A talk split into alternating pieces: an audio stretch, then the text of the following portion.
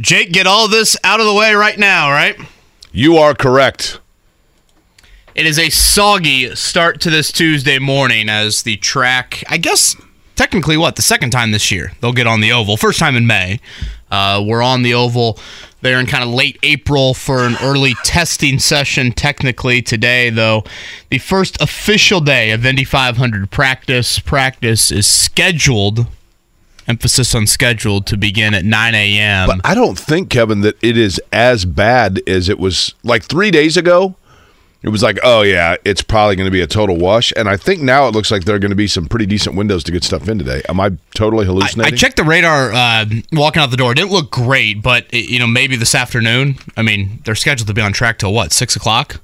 So obviously you got a long time. Uh, Nine o'clock, the veterans supposed to get out there today. Uh, speaking of veterans, um, there's probably outside of Helio Castroneves, um, no one defines that more in the field this year than Tony Kanaan. He's going to join us right out of the gate here, 7:15 this morning.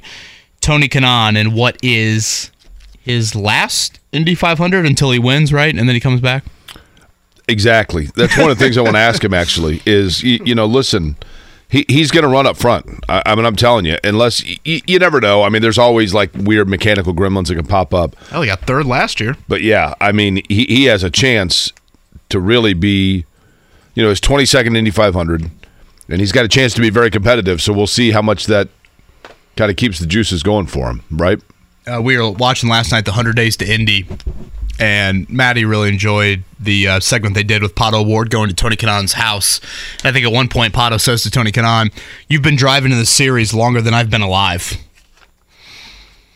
And that pretty much sums up the longevity that Tony Kanaan has had in his career, and is now a teammate of of Pato O'Ward coming up.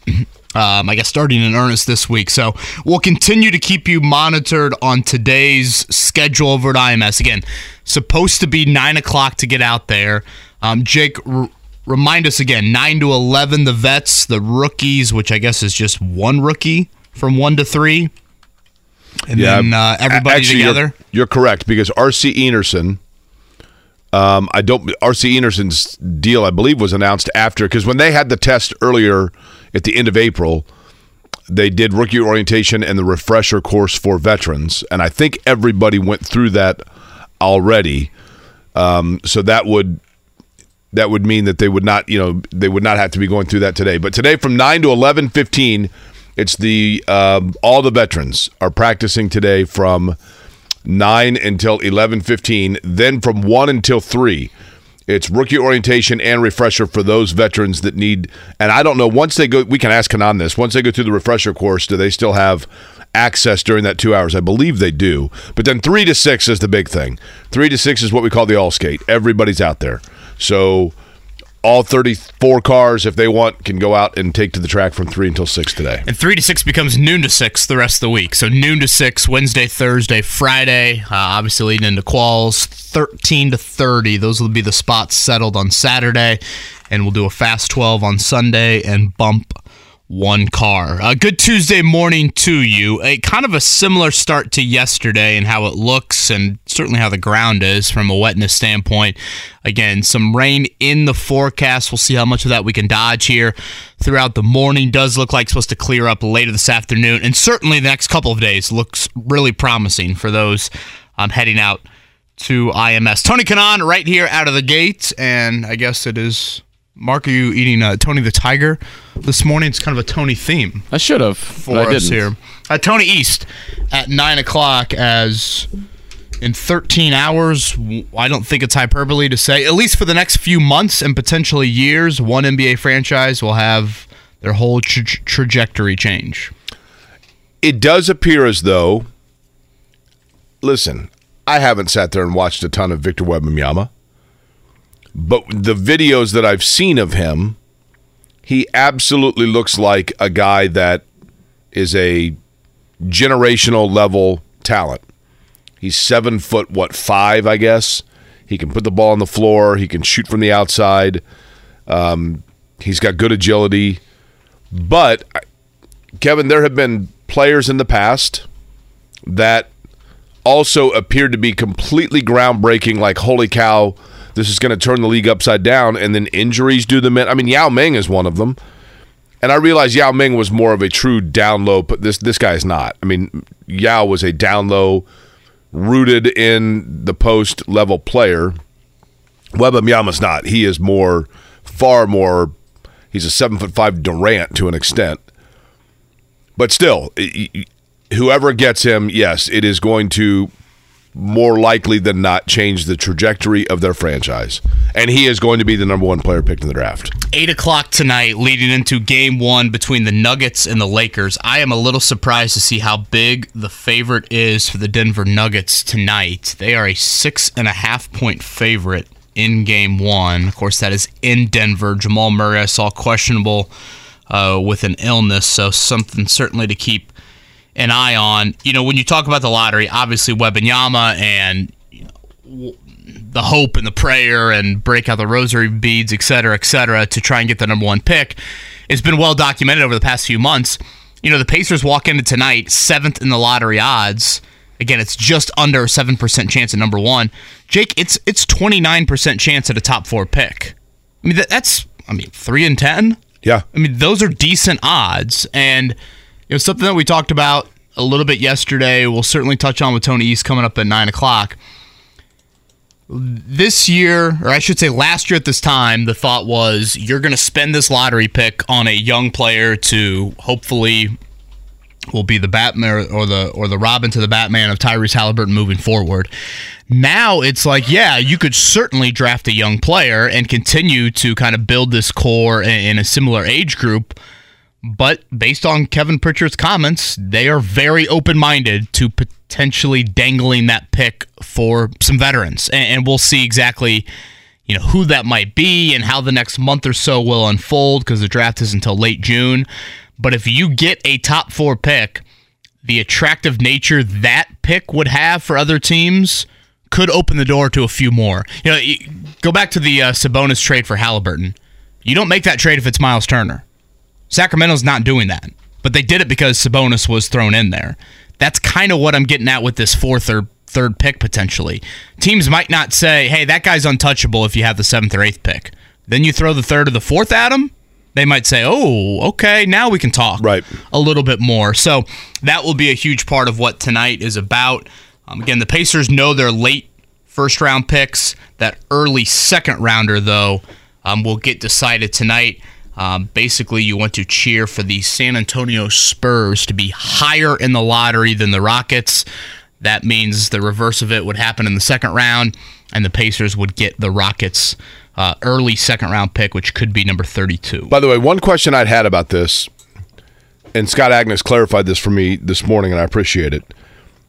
As the as they pull the ping pong balls out, if they pull out, let's say, uh, give you know Detroit, if Detroit's ping pong ball pops up and they pull out Detroit and they set it aside, it, this is done with replacement. So, in other words, the odds never change.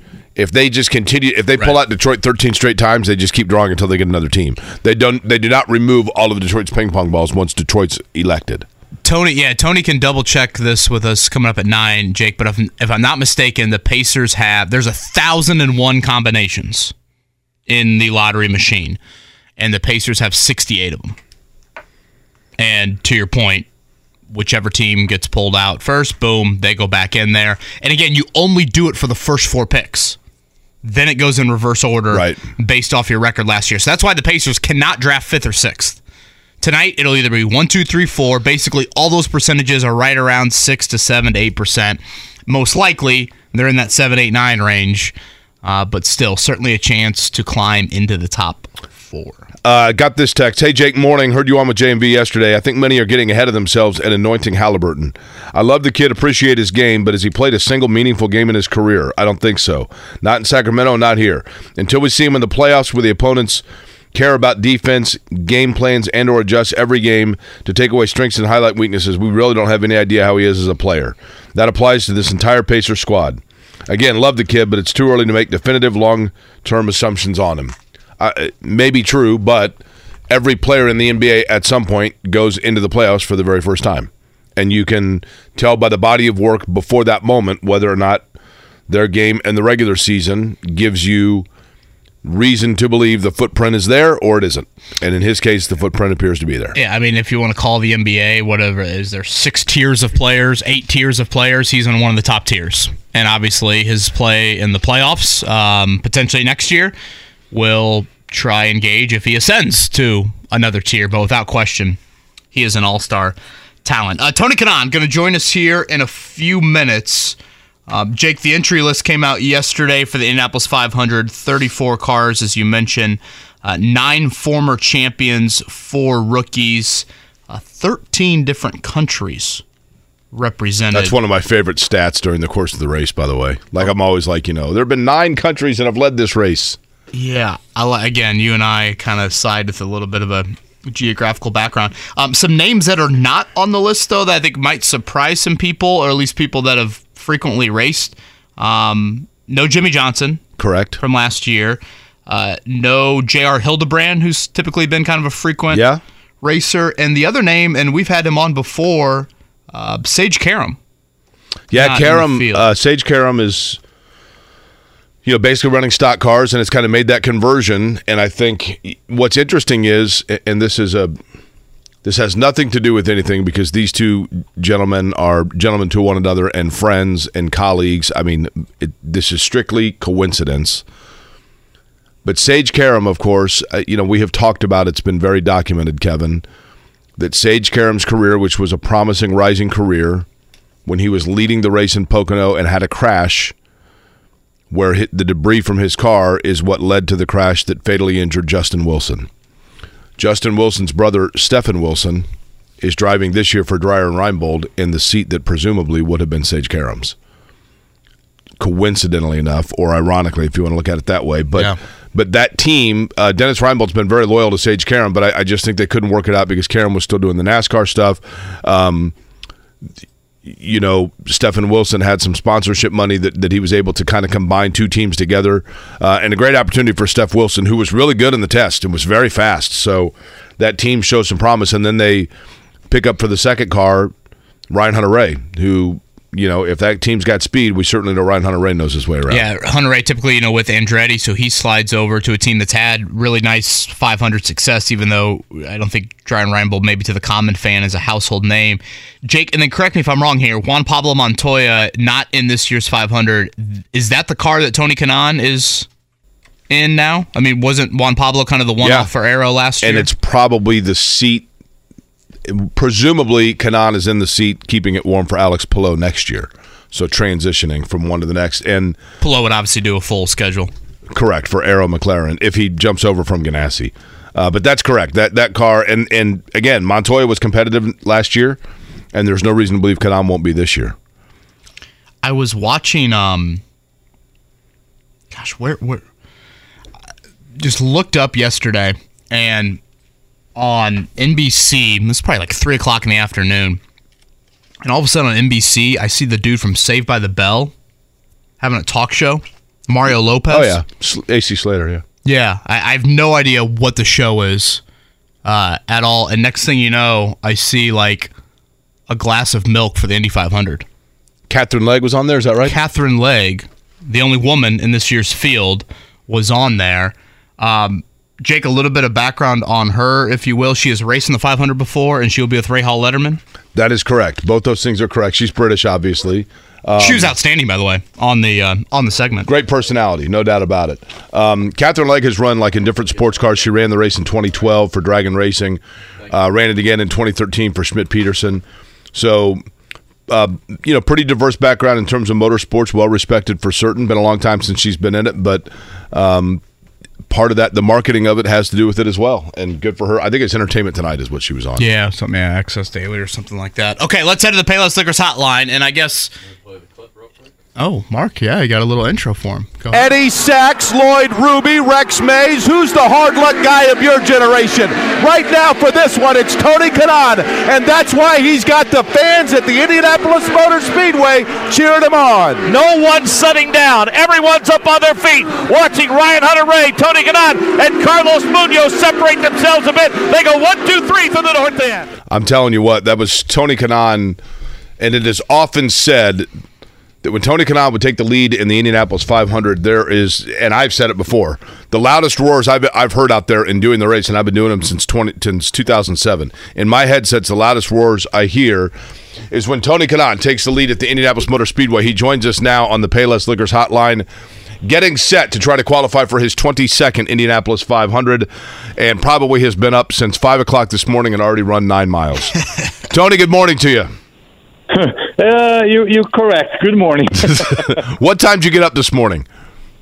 uh, four forty-five, and I was on my bike at on a stationary bike because it's raining uh, at five a.m. I usually this month I know you guys probably knows this, but we um, we ride uh, at the track. They let us Doug Boles let us ride at the speedway. So, but today it was was a wash.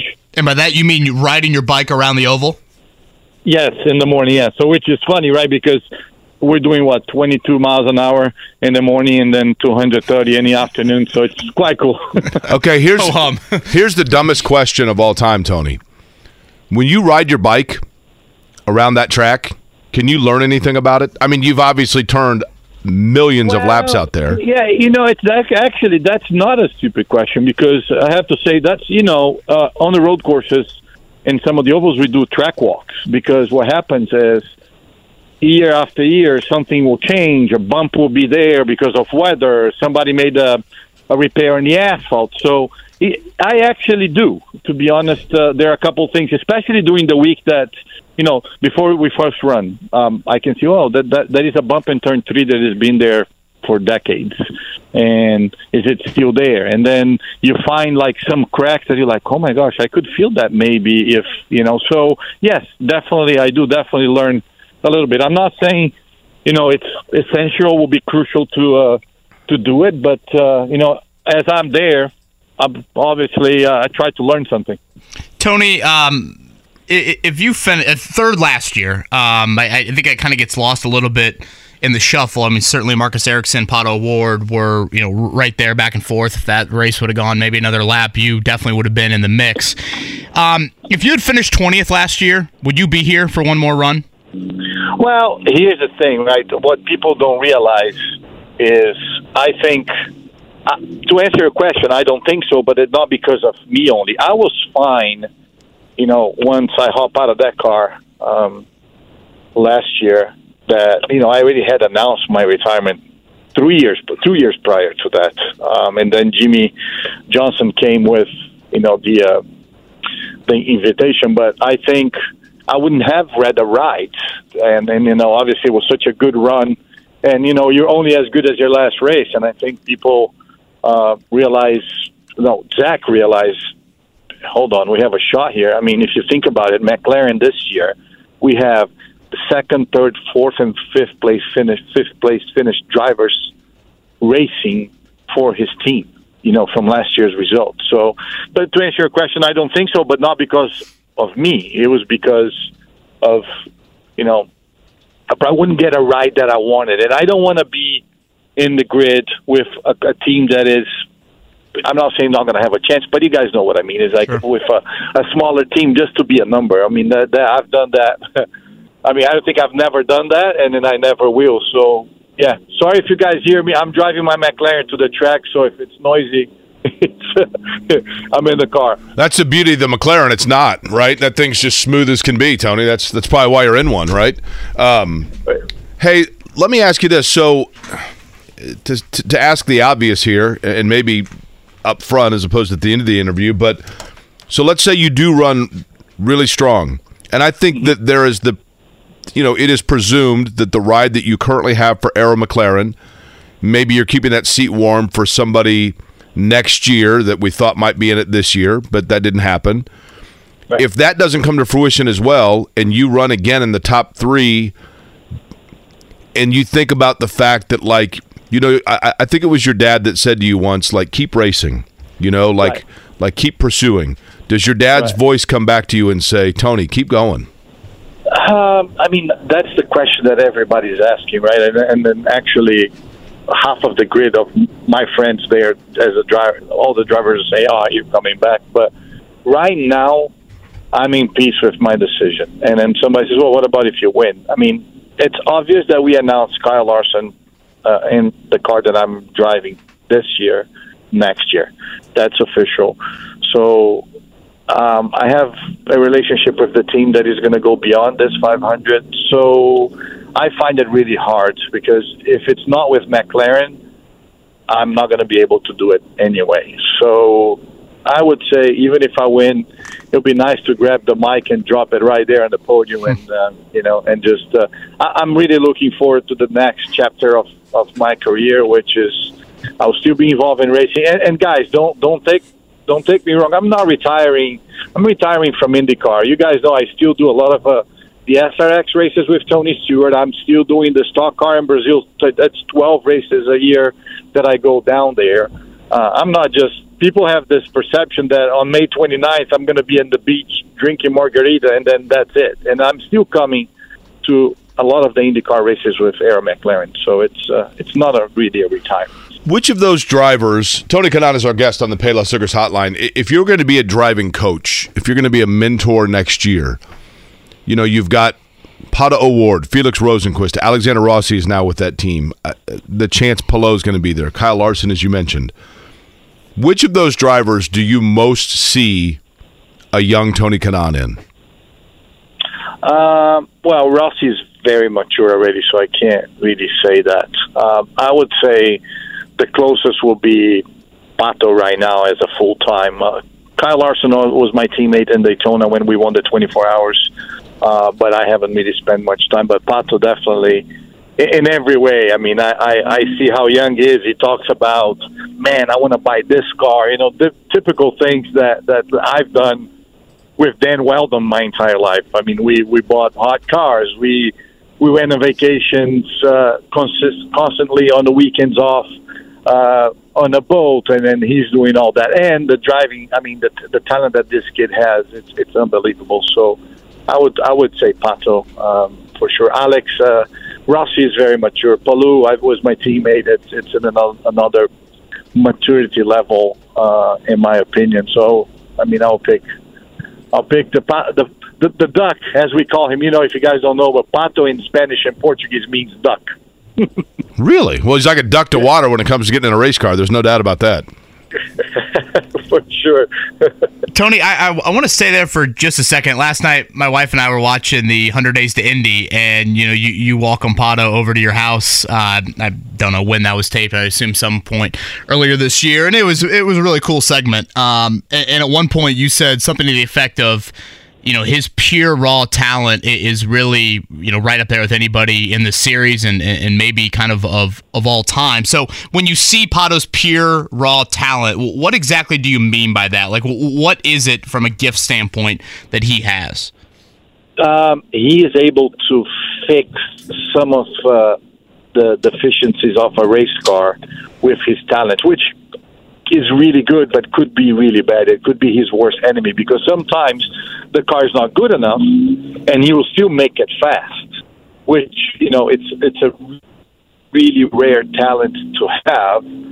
But then sometimes you're making you know uh, the engineer's life a little bit easier because you're covering with your talent, but the car is not really that good. So you need to push the team to it. What I'm saying basically is you give you give this kid a car with three wheels, he will still be able to drive fast. And then I've seen throughout my career just a few few guys like that. And then and basically that's what I mean. I mean you just say, Pato, here, this is the car.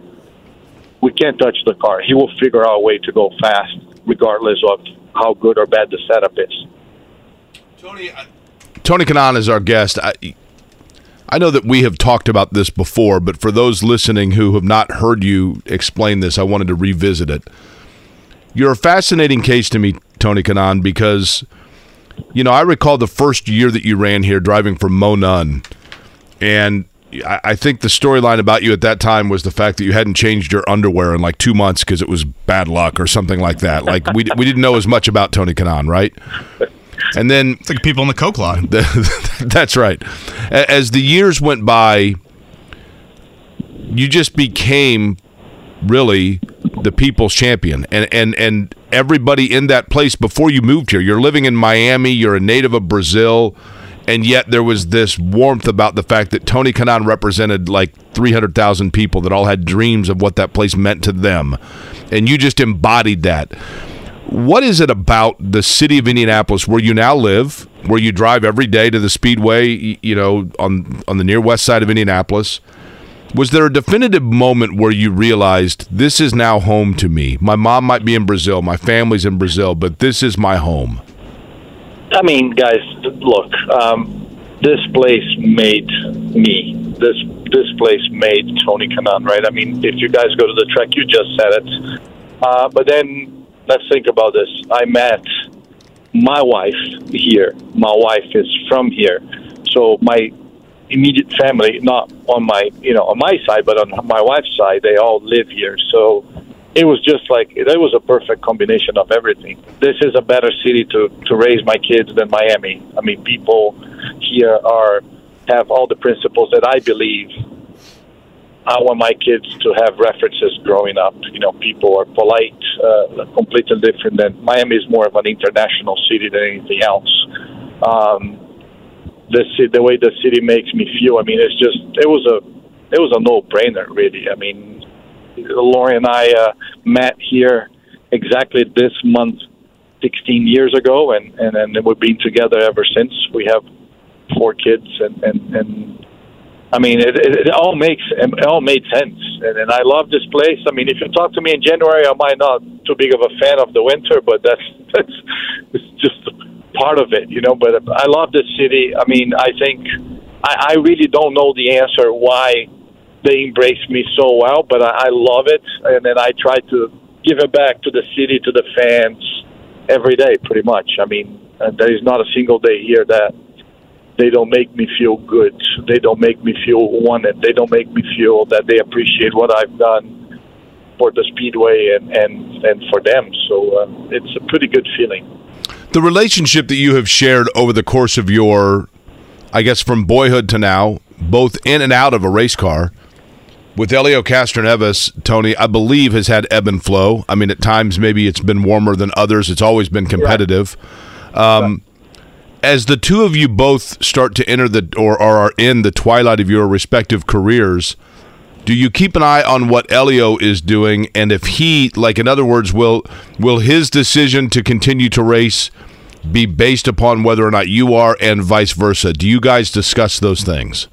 Uh, we talk about it a lot. I mean, we're I mean, we were really close when we were young, and we, we went a couple of years that we didn't even speak, and now we're the closest ever. I mean, you're talking about a 40 years of friendship and competitiveness. But no, I mean, I, like he's like, "Are you crazy? Why are you retiring?"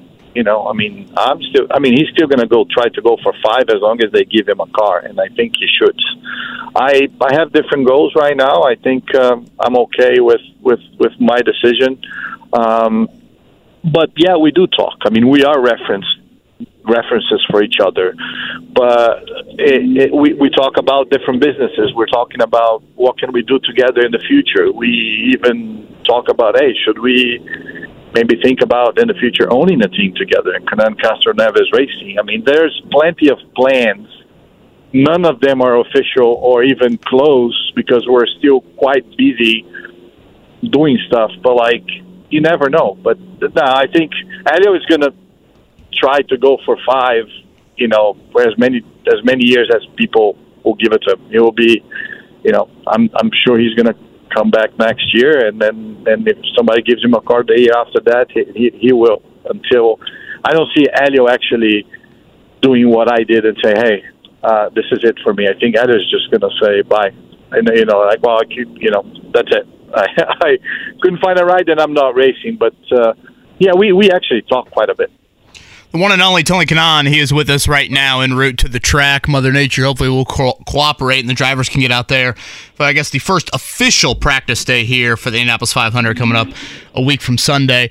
Tony, um, this is nothing as ceremonial, I, I, feel like, about this last race for you in the sense of you're not there just to turn 200 laps, take your 23rd place finish, and move on. I mean, you've got a legit chance to win this race. So I'm curious that balance from like, I mean, aren't you going to be super emotional during driver introductions, even on the parade laps? Or like, eh, have you even thought about what your emotions will be like when you do take that you know green Oh, yeah. flag for the I last mean, time. It, it's been happening here and there in different days already. You know what I mean? Like I got, I had an autograph session last weekend, uh, and people who had a table on the side which I didn't even know. Well, uh, people were writing me notes, and I got yesterday like 300 plus notes from people that they were there and they would get my autograph and I saw them in a table but I didn't know what it was and I didn't make a big deal out of it and and they all handed it to me yesterday so I cried like crazy reading stuff and then I cried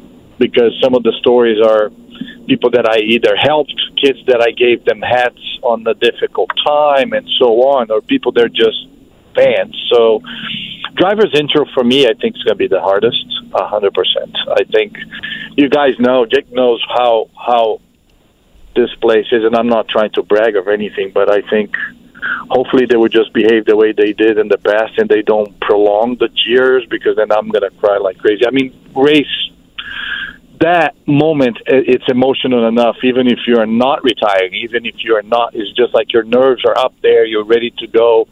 And uh, yeah it's going to be tough. Uh, i'm probably going to you know cry a bit here and there but it, it's part of it. I i am i ready? I have no idea because i i i don't think you can predict what your emotional emotions or what people are going to try to to make you feel good but uh, it's all part of it i'm going to try to enjoy as much as i can and uh, if you guys see me crying this then, then it's just i'm going to become a meme and uh, people are going to make fun of me but that's just one more thing Tony, if I'm not mistaken, Tony Kanaan is our guest. Um, when you talk about the lives you touched or the lives that touched you in your racing career, I remember at the time this story being well known. I don't know how many people remember it, but if but if I'm going off memory here, when you won the Indianapolis 500, you had met. I think it was you, right, that had met like maybe an ill child that gave you a good luck charm, and you Andrea, Andrea, no, it was the other way around, right? So my mom had given me a good luck charm when I was eight years old uh, to actually protect me. You know, moms to protect me when I was racing. So and I used to wear it around my neck, and then I mean, you talk about twenty plus years later. Uh, it wouldn't fit on my neck anymore, so I was always wearing it in my pocket. And when you know, during the month of May, we always go do some hospital visits here at Riley. And anyway, I had it in my pocket that day because I had left the track. I, I was always I always wore in the, on my suit on the pocket of my suit. And that day, I left the track in a hurry. The tra- the, the suit was going to uh, to to the cleaner, so I put that in my pocket. And this girl, she was like fifteen or sixteen, if I'm not mistaken, and um, he was in a coma. She was she just had a uh, a brain aneurysm, and then she was going to go to surgery the next day and we didn't know if she was going to survive or not. And then I, I told her mom, I said, "Listen, I don't know if you believe this," and I told her the story about the good luck charm, and she had it. And then so that year in 13, fast forward five or six years, we lost contact. We didn't talk. She sent me a letter uh, on an envelope with the good luck charm. Say, Tony, I've been watching you all these years, and you've been trying to win the Indy 500. This is your year. Here, put that in your pocket this is this is your year, and that's exactly what happened. And if you guys watched the end of that race, when I got out of the car, I pulled that out and I showed it. So, uh, pretty cool story. do you still have it? Yeah. So basically, you can imagine how popular that thing became because now, even granted, people that had the loved ones they were sick, they like this thing makes miracles. So everybody was asking Right. to so I call Andrea again. I said, "Hey, what do you want me to do?" She said, "Hey, not my responsibility. You gave it to me. I give it back to you. So you pass it on to whoever." So we agreed that it has to be natural. It had to be natural, and we needed it to give it to whatever, whoever I thought at the time um, would deserve. And what I did was, uh, when Lauren was on her way to the hospital to deliver our first kid, Deco, I gave it to her to protect her and my son, and she has it, and now she, it's her responsibility to pass it on whenever she feels like it. Tony, in conclusion, do you find because I know a little bit. I mean, it's not like I'm intimately around it, obviously, but I know what, especially in talking to Lauren, I know what fatherhood means to you, and you've been very open about what your father meant to you before your father passed when you were a boy. Do you find more inspiration today in your father or in being a father? Um, well, I have to say being a father because unfortunately, I only spent 13 years with with my dad, right? So it was really short, and my oldest kid is 16. So I'll say being a father, and it's it's such a big responsibility. Um, you know, trying to to set the perfect example or the right example, right? The right morale, and then the way that I want my kids to be when when they grow up. So uh, I enjoy a lot being a father. I mean, I have four kids. I better enjoy being a father. But uh, yeah, I, I love being a dad. Tony, we'll end with this, and there's a million stories like this. Matt just messaged me and goes, My kids and I met Tony one time at the fashion mall. I've never met a nicer human being, not to mention what he means to the history of the Speedway and racing. He is amazing. Um, again, I have heard many of those similar stories, and one of my favorite things about race day is just the universal cheer around that two and a half mile oval, whether your name is announced or you have a, a restart that only you can pull off uh, or you you know get to the lead, and hopefully we can hear that again a week from Sunday. So thank you for the time this morning. Hope Mother Nature cooperates later today for you guys. Uh, but most importantly, stay safe a week from Sunday, and uh, uh, hope you have a hell of a final race. Thanks, guys. Appreciate for having me, and uh, yeah, let's have some fun. So uh, hopefully the Mother Nature is going to help, and we'll put some laps this afternoon. Thanks, Tony. Thanks, guys.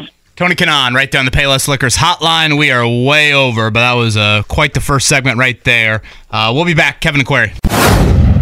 The Morning Checkdown. Omaha!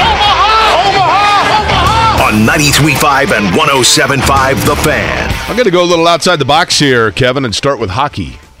Final four set in the National Hockey League. It is two expansions and two relocations.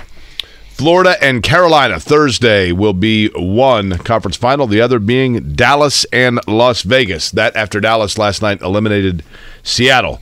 So the Stars and the Knights getting underway on Friday. There's your final four. All of our teams eliminated. Do you right? think the NHL likes that? Like it's No. kind of No, no, no. I don't think so has got to be absolutely irate. yeah, I, it, that it those the feels like teams. the least sexy Final Four ever, doesn't it? be like the NBA Finals of a Magic, Spurs, Pacers, Thunder. Yeah, Final Four. I, I I totally agree.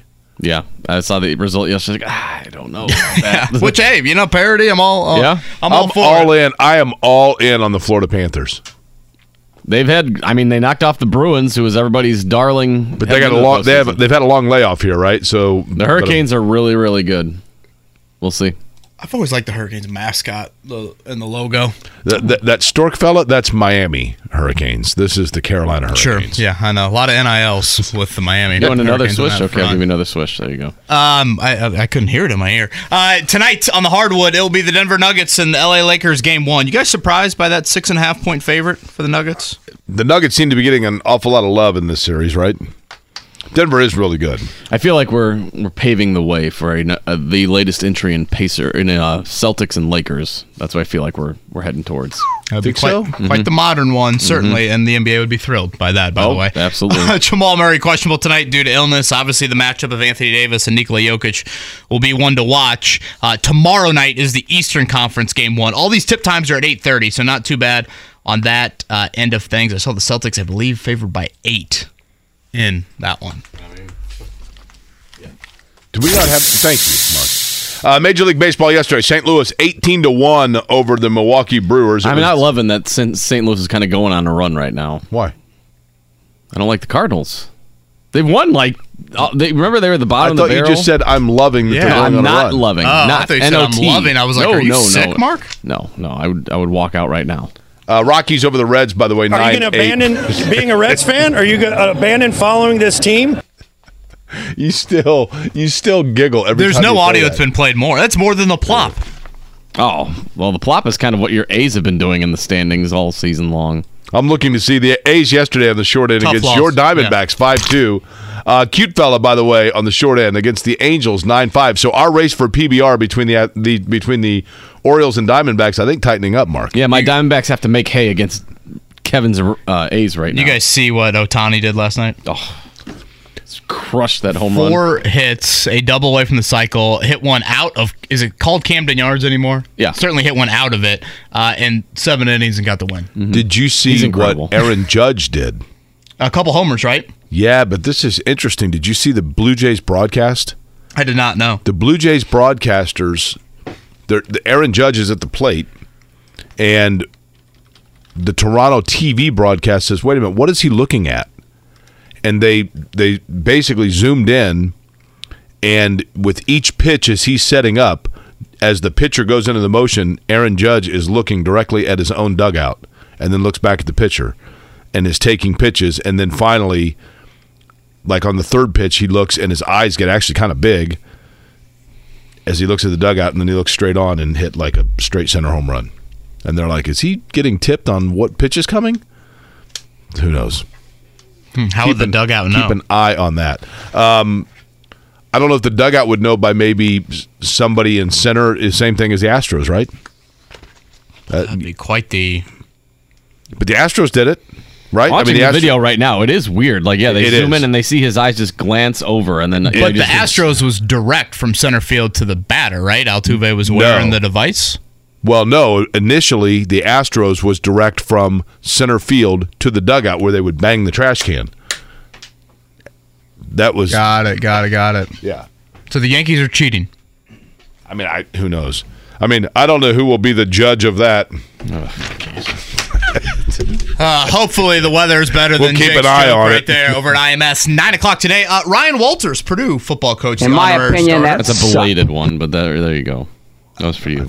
Okay. Nine o'clock. The vet's supposed to get out there again. The rookie refresher just won. RC Enerson coming up at one o'clock, and everybody on the track. All thirty-four cars scheduled for three. Um, no update so far, Jake, on that. I guess we're still an hour away from Yeah, things no getting update. underway. Uh, we'll continue to monitor that for you as the first day of uh, IMS practice on the Oval here in the month of May begins. Tony East joins us at nine o'clock. It's lottery day for the Pacers. Kevin, probably a rhetorical answer here, but a quick question for you. Yesterday, Matt Ryan, shortly after we got off the air, sent out a tweet saying that he will be joining the CBS television crew. And then at the bottom of it said, by the way, this is not a retirement tweet. Uh, doesn't that feel like a retirement tweet? Uh, it is a retirement tweet, but I don't think he wants, or his agent says, let's not say that because we don't potentially want to get into a legal battle with the Colts over how much money you're you're getting paid. That's got to be it, right? Because if he's The gonna, Colts are paying him twelve million dollars to potentially broadcast their games. That's quite humbling, isn't it? Matt Ryan's got three Colts and Jags, you know, Jags and Titans games this year. can he do a Colts game if he's on their payroll? That's a decent question. Um, yeah, I think that is strictly of we don't want to potentially go down that path. Like, not to say the Colts would all of a sudden win some battle over, hey, you know, we're only paying you if you still think you're going to play in the NFL, et cetera, et cetera. But yeah, they saved 17 million by cutting him, but they still are paying him 12 million guaranteed for 2023. But let's be honest, Jake. Once you're in the booth, aren't you done? Well, I mean, yeah. And he, I especially mean, he was done last year. yeah. Another year off. I mean, that would be two consecutive years without playing in the NFL, Right? I do think he'll be better booth than studio. Studio, I don't think he's opinionated enough, or maybe willing to be that publicly opinionated. Booth, I think he'll be a little bit better. I mean, super professional guy, uh, and, and I think he'll have a long career in the booth. Is he going to be Spero's uh, right hand man? no, is it? Are they bumping out Adam Archuleta? I don't know. Uh, is he a Hall of Famer? Boy, that's a really good question. Um, I think it's pretty obvious to me. I think it's a no. Hall of very good. Is Bernie Kosar in the Hall of Fame? Uh, is he? I mean, Bernie Kosar. Ryan is better, or, or excuse me, Fouts was better than Ryan, and Fouts is in, I believe, right? Um, Bernie Car- is not in the Hall of Fame. What's Bernie Kosar's career passing yardage total? See, I feel like we got to get away from that stat though, because now it's always skewed to the present day guys. Yeah, 23,301. What's his rating? Uh, his passer rating, whoa, 23,000 yards. That's all he threw for? 59% completion percentage. Okay. I mean, look at Matt Ryan. He played in the weaker of the two quarterback conferences when he was in the NFL. He made four Pro Bowls in 15 years. I mean, don't you got to make more than that? Yeah. Kosar's quarterback rating was 81.8. Yeah, no, no way on that. I just think of Kosar when- Kosar was playing, he was like right at the top of tier two, and that's kind of where I've always saw, seen Ryan. It's a bit, and I'm not saying this is Matt Ryan's fault. I mean, certainly some blame there, but obviously the defense plays football too. We probably are going to remember Matt Ryan's career for 28-3 in the Super Bowl with the Patriots, and we might even remember it at least in this market for Colts Vikings this year. Yeah. right or wrong, that's probably how we will look back on that. All right, eight o'clock hour coming up. We'll continue to update you uh, about an hour away from cars getting on the track. We'll see from a uh, drying standpoint if they're able to get out there and what the what radar looks like. Coming up at nine o'clock, and a whole lot of Pacers and the lottery discussion with the ping pong balls tonight at eight o'clock. Kevin and Query right here on 93.5, 107.5 The Fan. Eight o'clock hour here. Kevin and Query. Uh, Tony Kanaan, outstanding. Uh, really to begin the show today. If you missed that, we'll re-rack it coming up to close things out. Also, Tony East, who Mark is en route to the lottery. Is that right? believe that's correct, yes. En route to Chicago for tonight's NBA lottery. We'll chat with him coming up at nine as well. Not to turn this into a is Matt Ryan a Hall of Famer show because that's the last place that I want to go. But Jake, to me, uh, I get that he was an MVP for one year. I believe of his 15 seasons in the NFL, that was the only year he ever got an MVP vote. So for me, one year over 15 doesn't all of a sudden mean you are in the Hall of Fame. I, to Four me, Pro okay. Bowls, played in a conference that didn't have Brady, Roethlisberger, Manning, Rivers. I would say that when it comes to the Hall of Fames, of the three major sports, Major League Baseball is the most selective and prestigious. Football would be second. Basketball would be third. He's definitely, by NBA standards, a Hall of Famer. I mean, like he's as good as Tracy McGrady was in the NBA. But um, when I, I would tend to agree with you, Kevin, I, I do think that he consistent longevity. There's something to be said Sure. for that. He was a Sure, consistently very good. Here's the thing: he was always until the last year, essentially, or maybe two. I mean, obviously, I didn't watch him nuanced in his last year or two in Atlanta, but clearly he had fallen off a cliff by the time the Colts got to him. But, um, but he was always, at the very least, he was a very good player. That was an excellent player for probably a handful of years. Yeah, zero denying that. But we're But- talking Hall of Fame. But I, I would I would tend to agree with you that you know by position. That's the other thing that's interesting is by position he's probably not because I think the quarterback Hall of Fame threshold is probably higher than it is for say like a linebacker. You know, it is was Rickey Jackson a better linebacker than Matt Ryan is quarterback? I I don't know, but it just seems like there or there are probably some running backs that are in the Hall of Fame that you're like, yeah, okay, but quarterback is kind of held to a different standard. Um, and I think that he was always the very top of tier two that enjoyed maybe two or three years in tier one. Like if Darius Leonard plays six more years, eight more years, no Pro Bowls, but he ends his career with Ryan's resume, four-time Pro Bowler. See, I, I, I I don't use Pro Bowls for me personally as any sort of barometer because at this point, I mean, like Ryan Fitzpatrick's a Pro Bowler. You know what I Well, mean? Well, you can't go off the alternate I'd go all pro. Yeah, okay. All pro is fine. And if I'm not, boy, I, I don't. Matt Ryan was obviously an all pro during his MVP season. I think that was it for him. Now, what's difficult about all pro, to be fair to Ryan, in, in that sense, and that's why I, I, I was going Pro Bowl on that. I mean, all pro, he was in a generational quarterback era. Yeah, with understood. Manning and Brady and Brees and all of them. But even if you just slot him from a Pro Bowl standpoint in his own conference, um, there weren't many nominations, just one out of every four years. Okay, is Frank Gore a Hall of Famer? Yeah, but to me, that's a difference in position. I think longevity at running back means more. I, I don't argue that. Yeah. I think durability and longevity of that position is a trait you have to factor in when Here's a good way. Of, qualifying running backs. here's a good way of saying this. Okay.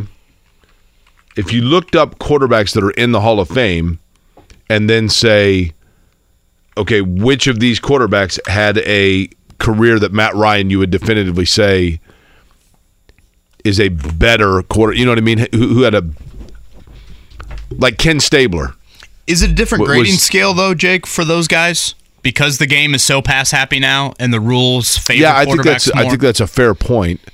Um, when you look through, okay, Here's a modern one for you, but Matt Stafford.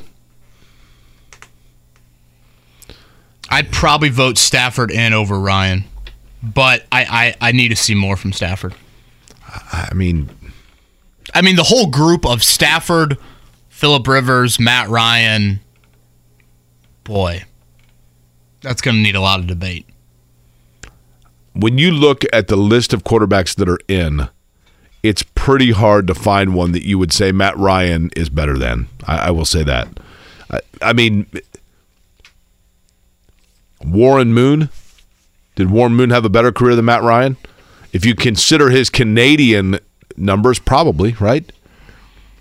But I think those are pretty on par. I mean, very accurate passers, really solid players.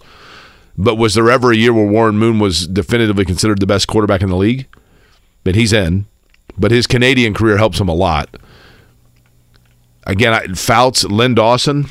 And again, we bring this up. Matt Ryan yesterday announced that he is not retiring, uh, but he is joining the CBS broadcast booth. So the Colts will pay him $12 million in 2023 to broadcast some Seems like a their lost opportunity for us to not say that CBS, of course, Yeah. and then play our famous soundbite, right?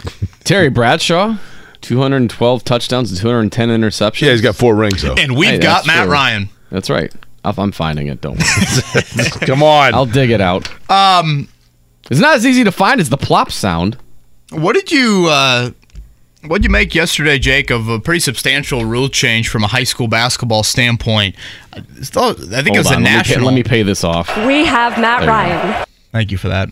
Uh, National Federation of High Schools uh, made the rule change to eliminate the one and one. So IHSA basketball games next year, it used to be each half you get to seven fouls, boom, one and one. You get to ten, it's double bonus. Now the high school rules will adopt. I think what we've seen in the women's college basketball game, definitely in the NBA, where it'll be five fouls each quarter. They'll reset at the start of each quarter, and you'll immediately go into the double bonus. So no one and ones. Fouls from the first quarter won't carry over to the second. Third quarter won't carry over to the fourth. Um, but you'll immediately go to the double bonus. I think when you look at the fact that we give out them participation trophies and got away from the one class system, why not just go ahead and give them kids all the free throws they want? What, what, where's that guy from? What's that? Where's that? Where's I, that just- guy from? I wanted to call in and say I think coach got wronged when they fired him. Sounds like Al- Alabama SEC radio. Yeah, I, I was so? curious what, what what city he was going to say there because I don't think Jake would be allowed back in, in, uh, Yeah, I don't want to say any cities. We we said city there. there's a precedent of upsetting southern Indiana cities, and I actually kind of like this rule change, by the way. it's not bad. Um, although I, I do, I always kind of liked. You know, there's a pressure that comes with Sure, a one and sure, one, sure. right? But I just hate watching games. But it was always confusing to me to know how many fouls. Like, are they on the bonus or not? You know? and I hated watching games, and I feel this way sometimes about college. But you know, when you get and you can easily just say, "Hey, defend without fouling," yes. But you get to that early second quarter, and all of a sudden, a team's in the bonus, and then they just live at the foul line the rest of the half, and there's no flow to the game. Yeah. there's absolutely no flow. So um, I was actually texting a couple high school coaches yesterday just to get their thoughts on it. They both seem to be fans of it. They honestly both said, uh, "Hey, can we get the shot clock?" That's what they're hoping for before That's the big one that they get to fouls. Um, and I don't know what it is. Is it finances? Is it enough staffing for a game? Is it an official having to deal with one more element to it? I, is a combination of all of those. I don't know exactly what is holding that back, but I do like this. It, it kind of mirrors a little bit of the higher levels. Again, you still need to get the shot clock in there, in my opinion, but um, I like the fact that you aren't going to all of a sudden have all these foul fest. And you're still going to have to defend without fouling because, you know, once you get to the five fouls in each quarter, obviously it immediately goes to two shots. So it'll be harder to maybe come back into games. But I like this. You know the. I think the shot clock is the one that that people now are really going to harp on, right? Uh, of of making that change. Um,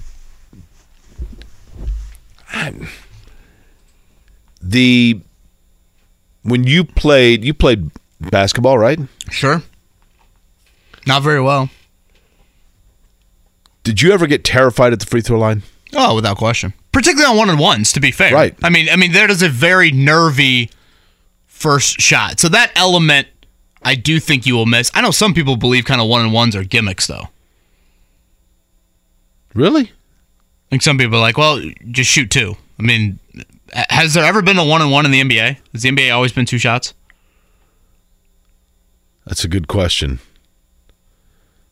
Now that you mention it, I've got to think about it. Like going way back, I, I don't recall. I mean, I'm sure the answer is probably right in front of us, but um, I don't know. I the one my only foul fest My only complaint with the one on one was just the fact that like it would always be confusing to me whether or not. I mean, I know you can just look and see if they're in the bonus, but you know, What do you think is holding back shot clocks? Is it literally the finances and the staffing and the installation process? Like, I get that in our market, Jake, there are a lot of high schools that either already have one or certainly are capable of having and running a shot clock. Maybe the same can't be said for other pockets of the state. I don't know. That that might be overstepping there, but You know, I, I- I think there probably is just an element of the traditionalist nature.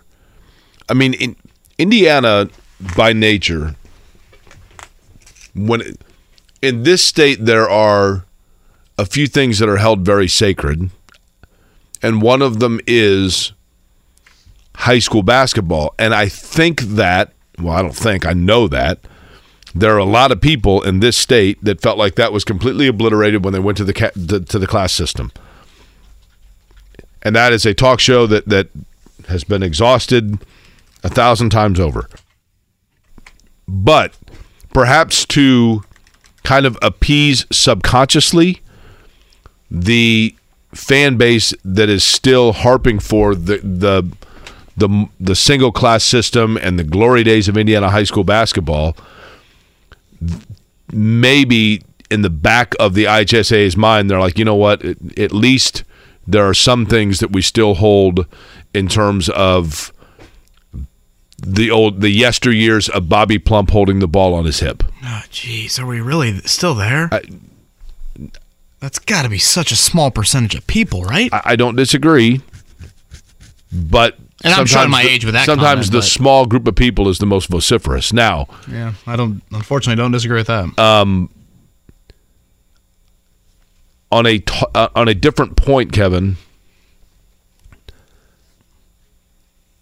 In a very probably unpopular opinion in this state, it has been my feeling for the last 20 years that Indiana high school football, and I don't mean, I'm not talking about talent levels here, I'm talking about pride and enthusiasm levels.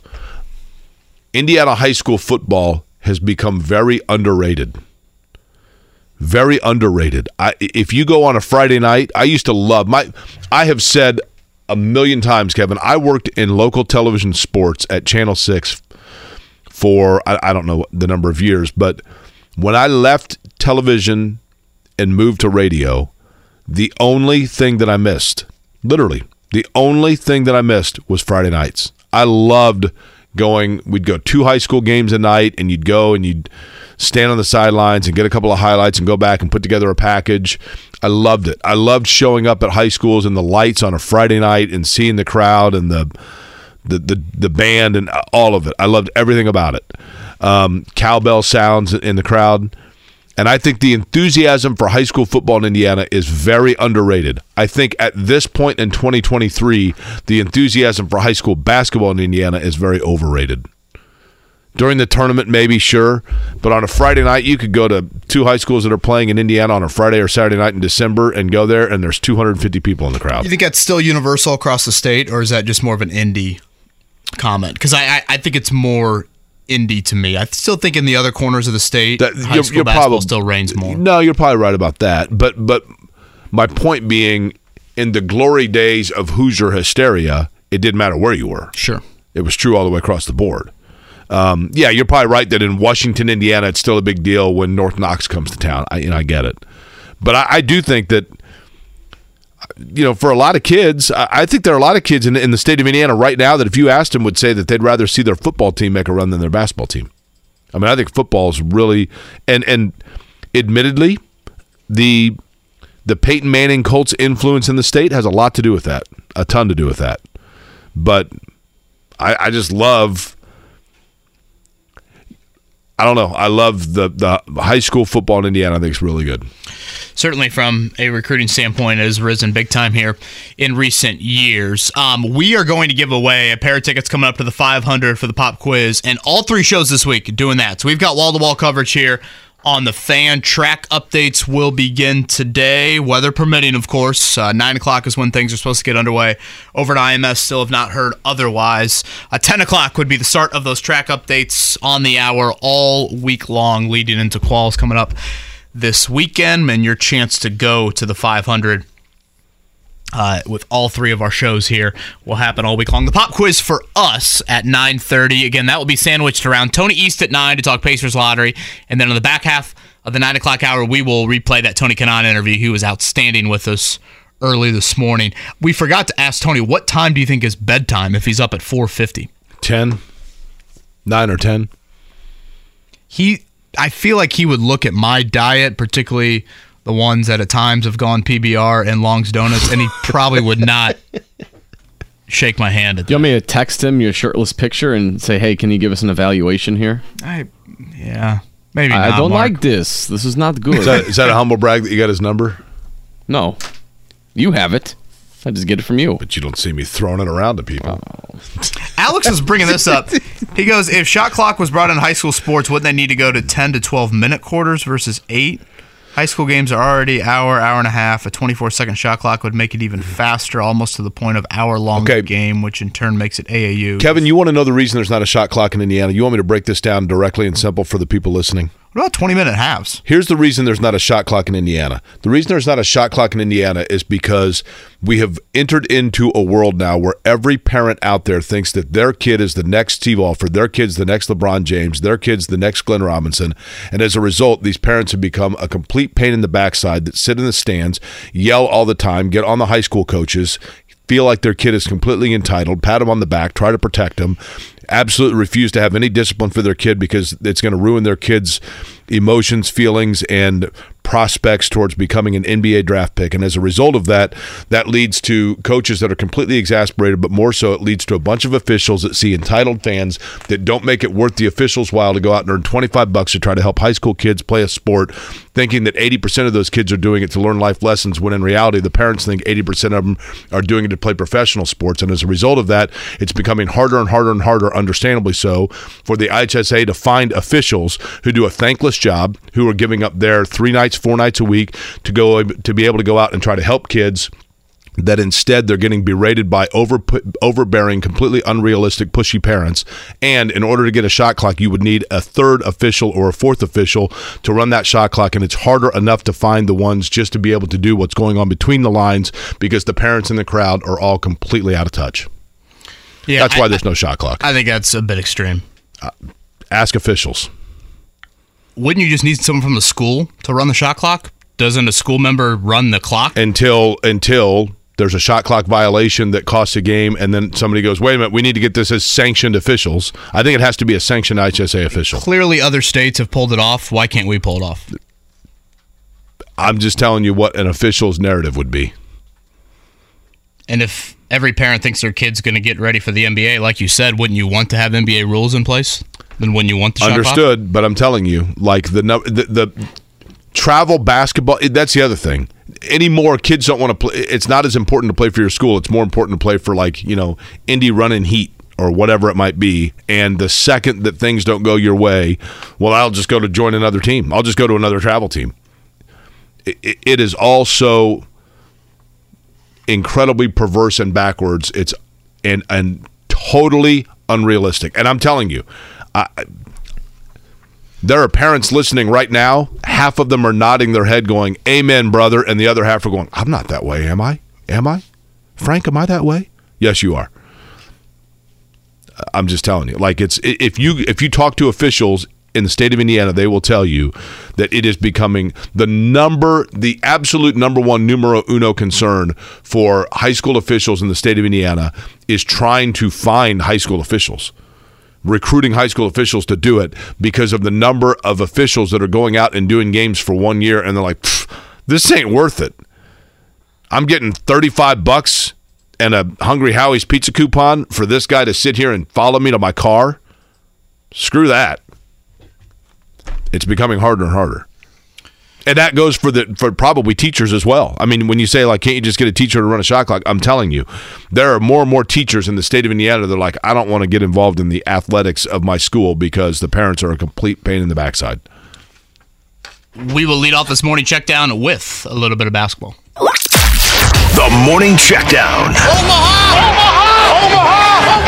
On 93.5 and 107.5 The Fan. All right, tonight it gets underway. The conference finals, a rematch of the bubble finals from a few years ago. Nuggets and Lakers. That is from Denver. 8:30 tip. So the lottery will happen at 8 o'clock tonight on ESPN, and that will feed into the number one seed Nuggets, the seven seed Lakers. Denver favored by six and a half here in Game One. Jamal Murray is questionable due to illness. That'll be something certainly to keep an eye on.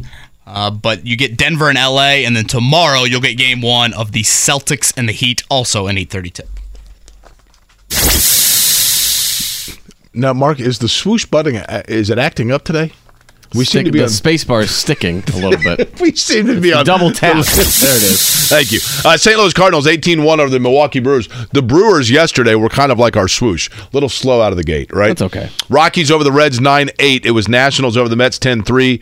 Giants over the Phillies 6 3. In interleague play, Astros over the Cubs 6 4. Atlanta blanking the Rangers 12 0. The Arizona Diamondbacks over Mark's Oakland Athletics 5 2. No, the Athletics. no, that's not correct. What's that? My Arizona Diamondbacks over Kevin's. What did I say? I I said keep my screwing that up. Athletics. Kevin's Athletics on the short end against Mark's Arizona Diamondbacks. Sorry. Uh, Padres over the Royals 4 0, and the Dodgers over the Twins 9 8. How 8. dare you associate associate me with that nine win team?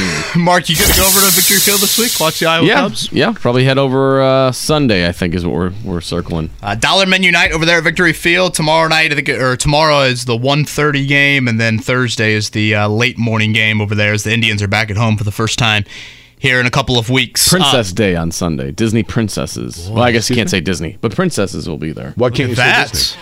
I don't know.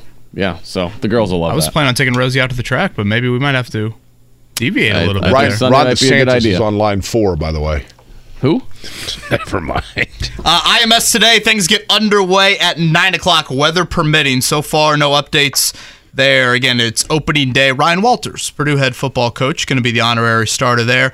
Uh, gates already open. Practice from 9 to 6. Veterans 9 to 11.15. A little bit of break. Uh, the rookies, which is just one, and R.C. Enerson from 1 to 3. And then everybody on track from 3 to 6. Uh, looking ahead to the rest of the week, Wednesday, Thursday, Friday. Uh, practice from noon to 6 each of those three days. Gates open at 10 a.m.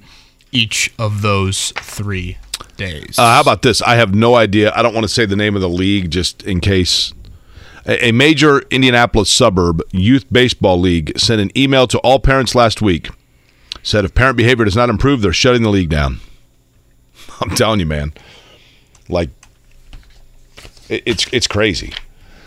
You know, like I just don't think parent behavior is impacting the shot clock installation of high school basketball. I think more of a finances installation issue more than parents thinking their kids are going to the NBA. I- I'm telling you, it, it's all a byproduct, Kevin. I, I will die on this hill, and that hill is that Indiana high school basketball, football, baseball, and wrestling officials are at their wits' end in getting the proper number of officials because of the number that numbers that don't want to do it because of overbearing parents. And I do think that putting in shot clocks would maybe not in all games, but for a lot of games would necessitate an additional official and or school official that would not want to do it for that reason. I, I, I mean, don't school officials run the clock normally? And that's obviously happened for years and continues to happen. Yeah, and I think a lot of them are like I, I think it's getting harder and harder to find parents that want to do it, or I mean, excuse me, um, teachers and administrators that want to do it. I, I'm telling you.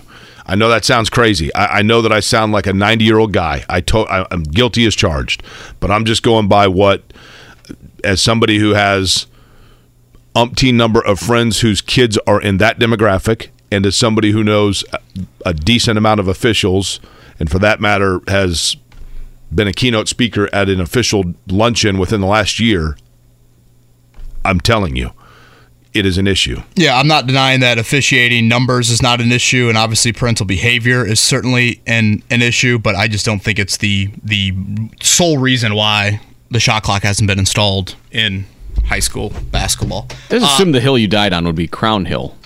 Not just. Well, it's a good. point. No, that's where that's where they'll end up taking me. I oh, okay. I don't know if I'll be on the hill itself, though. I'd like to be. Mm-hmm. I'd like to be, but I think that's a little pricey. It's a large However- tombstone, how, right? how much can fit the shrine fit on there?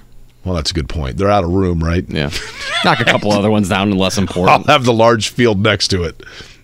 Tony East at 9, Tony Kanaan a little bit later than 9 o'clock hour. Kevin and Query right here, 93.5, 107.5 The Fan. Here's a good uh, point somebody made.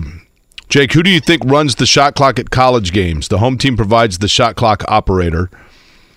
If it were at a high school level, officials would not want an, an administrator running the shot clock because it would lead to more reason for parents to get upset at things. I'm telling you. I, I mean, yeah, is there a cost to it? I, sure. What would the cost be? I don't know how much it is to, to put in and install shot clocks. It would be a one time cost. I'm telling you. The increasing things nuances to upset people about officiating is absolutely 1000% an issue in the state of Indiana. 1000%. Why can some other states figure it out? I don't know. I mean, I, Aren't parents universal in that realm? may, I don't know. I mean, maybe they've always had it. I have no idea. I mean, I've been fortunate to be at a lot of high school games. I've never seen a parent walk an official out to the parking lot. Okay. I, I will respectfully, highly disagree with that. I just don't think that's the reason. Uh, this from Jim Reamer, who typically only opines when uh, Jake is completely out of touch. Good officials get out because they don't like the IHSA hierarchy. Jake talks to officials. Me too. I hire great ones each fall. Okay, cool. I- I'm telling you. I, I, I, I bet right now, if we open the phone lines, we could get people that would call in, and I mean, we're not going to do this until 10 o'clock, talking about an example they've seen within the last year of an unruly parent. Yeah, I'm not denying that, but I think you can figure out a way to effectively have a shot clock at a high school basketball game.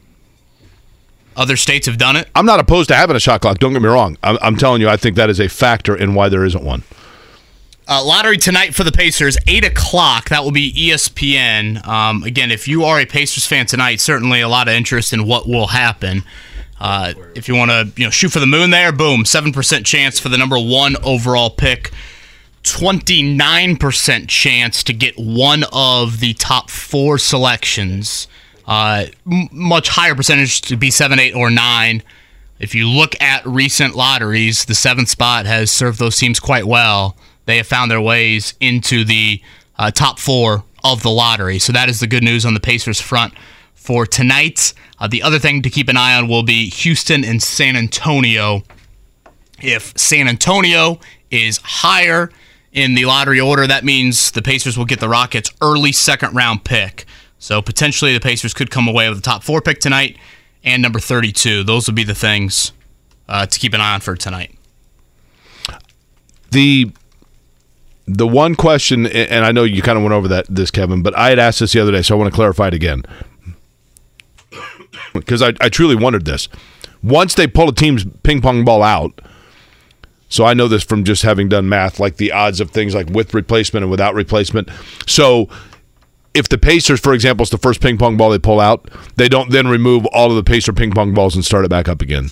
All of the Pacer ping pong balls are put back in, and they keep drawing. And if the Pacers one is pulled out, they just they throw it back in and redo it again, all over again. Um, they're going to end up. What's your guess? I'm going to go nine. They're going to end up with the ninth pick. What is it? Is it eight the highest one they could get? I think that's right. Yeah. or the eight, eight is most likely, I should say, um, on that one. Um, Yeah, I mean, in all likelihood, they're in that seven, eight, nine range. You know, brought this up earlier, but and we'll talk with Tony East coming up at nine o'clock because I'm curious where he would kind of qualify as some tiers in this draft. You know, if you look at last year's class, I think a lot of people thought there was the the big three you had, and then potentially was there a little bit of a drop. It didn't really play out that way. If you look at the rookie seasons from these guys, granted, Chet Holmgren, you know, missed the entire rookie year, but I think if you um, view things in the lens that Kevin Pritchard has talked about, if you have a top four pick, that is going to be sh- extremely attractive and potentially pairing that from a trade value standpoint this offseason. Uh, we got to do a tankathon, right? Tankathon? We got to do a tankathon at some point, right? Should we do another one? We'll do it right now. Sure. It's the NBA draft lottery night. I feel like I guess we can have only to. do it so many more times, right. right? Yeah. All right, hang on just a second. NBA Draft Tankathon. Here we go. Uh, the Pacers, of course, currently sitting in seventh.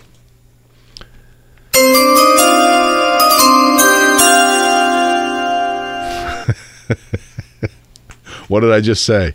With the ninth pick Oh boy. in the 2023 NBA Tankathon mock draft, the Indiana Pacers select Taylor Hendricks from the University of Central Florida.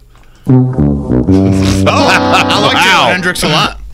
I'm saying as far as like a marketing. Should I should I do one more just to be safe? Mark, that was a buzzkill. Eighth. Sure. When I do it again, it's eighth.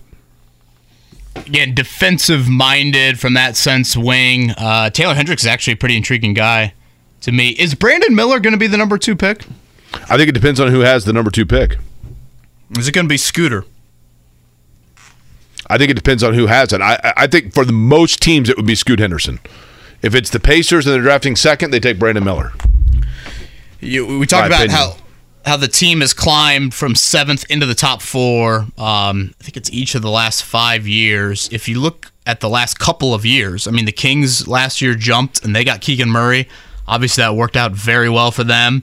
Uh, and then two years ago, you had Toronto jump and they took Scottie Barnes at four. So, I mean, that is a huge, huge deal. And you look at percentages. I mean, twenty nine percent.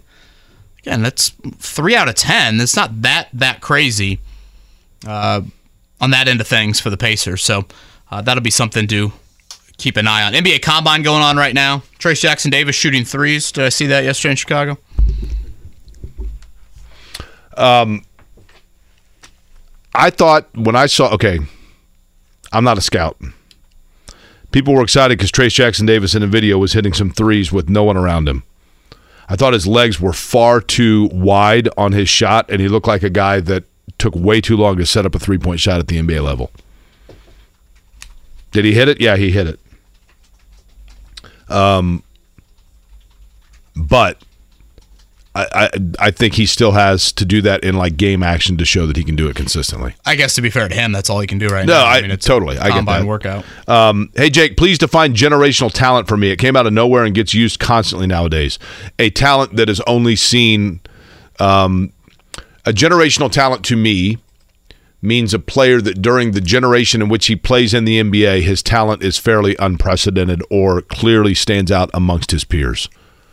So Victor Wembanyama would appear to be a generational talent because what he brings to the table is something that others amongst this generation we have not before seen. We have not before seen a seven foot five guy that can put the ball on the floor, hit a three point shot. And I realize right now he's doing it on Zapruder film with a Voit basketball. I get it, like at the Tabernacle Gym. But To be fair to him, he did play really well against the G League team back in the fall. I mean, he's clearly so. In other words, a talent that is unforeseen amongst the generation in which they're playing. Yeah, I don't remember a prospect this overwhelming at one. Boy, in, in quite some time. I mean, I guess maybe the Yao draft you'd have to go back to. Um, I, I just I don't feel like we've heard this much of a consensus on it, the unicorn nature to it all, and I think how the NBA game has changed when you're looking for more perimeter-oriented big guys. I think that has played into it. I mean, Joel Embiid, Nikola Jokic, they step out, they certainly face up and and hit jump shots. I mean, that's you know, Wembanyama nowhere near the the strength of them. Um, you know how Giannis has grown into his body, that probably offers a bit of attraction. And I do think there is this appeal to, you know, finding that international talent. I mean, if you look at the MVP award, that's the last five MVPs. All been international players. I do think there's strong appeal in that side of it as well. Um, so we'll see. Detroit, what is it? Detroit, Houston, and San Antonio. Um, Those are the three. yeah, All have a 14% chance at number one overall. Detroit, man. I mean, like, what are they going to do? Have a roster of like five number one picks in three years? I mean, good lord. San Antonio, doesn't it seem like it is a given that, you know, whenever you have like an international player or a player that is the can't miss number one. Like there there are teams, Kevin, that have had a number one pick that have landed the number one pick in years when there was not a definitive doesn't matter who has the number one is you know what I mean? Like Cleveland had the number one pick and Anthony Bennett was the pick. Eh, okay. You know, Washington had the number one overall pick and Kwame Brown was the number eh, okay. But there are certain players and they don't come along very often. But there are certain players that everybody and their brother knows is going to go number one regardless. So I guess the best way to say generational talent is a player that if they are that that any franchise that has the number one pick is going to take them. That they are so good and so unique that regardless of your areas of need or your areas that are already filled, you take them. And that's what you have this year. Tim Duncan was that way. David Robinson was that way, and San Antonio got both of them. so doesn't it feel like natural that this is the perfect year for San Antonio to again land the number one? Of those three, if I'm Yama, I think Detroit would be where I'd want to go from a Jaden Ivey, Cade Cunningham standpoint, right? Yeah, I mean, I, I just think I mean, putting cities to the side, if you're pu- talking about basketball fit, I would think a trio of Cade Cunningham, Jaden Ivey, and Victor Wembanyama would be pretty good for the big dude. Yeah. I, again, he, Wembanyama is going to play and fit in. Sure. He- w- Let me rephrase that, Kevin. Wembanyama, they're going to make supporting cast fit in around him regardless of where he goes. You know what I mean? I mean, no matter who your team is, if you've got a chance to get Wembanyama, you are telling your other players, um, figure out how to play with this guy, will you? And so he's going to be the number. Now, it is a draft, so I've been told that becomes fairly interchangeable by four four to fifteen. Then it's best player available or the one that most fits what you need. Four to fifteen.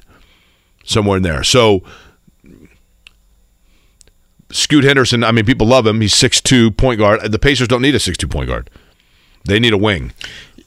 you know, Kelly points out uh, Zion Williamson wasn't he kind of the clear number one choice at this time? Yeah, I, I, I guess he probably was. Uh, Maybe it's a little bit of the unknown with Wembanyama of just like he is the international player, and yes, he came over and they played the two games against the G League and he was terrific. But I still think from a and Zion in his own way, I guess when healthy, has a bit of that unicorn flair to him. But I still think Wembanyama's in a different realm when you talk about his size and his shooting shooting ability. I just, again, I don't remember it to this degree. Um, all right, coming up in the nine o'clock hour, Tony East going to join us again. He's en route to the lottery, so we'll chat more about uh, that with him. And then Tony Kanaan, uh, we'll round things out after giving away a pair of tickets to the 500. Remember, that is all week long here on the fan. Each of our shows giving away a pair of tickets to the 500. Wall to wall coverage leading into quals. Track updates will begin coming up at 10 o'clock, assuming uh, cars do get uh, on the track here at 9 o'clock, which is supposed to be the official start time over there at IMS. Kevin and on an overcast Tuesday here in Indy. is that it's really hard to come up with a retired player at quarterback whose career seems to be the perfect analogy to Matt Ryan. You know what I mean? Like we're sitting, we, we were talking about is Matt Ryan a Hall of Famer or is he not? And it's like, in thinking about quarterbacks from the past that are in or out, it's hard to come up with one that you would go, yeah, he pretty much had the same career as Matt Ryan. Yeah, I think it's going to be difficult with quarterbacks to weigh generations because, again, the game now is catered so much more to that position. Undoubtedly. It's particularly from a st- statistical standpoint.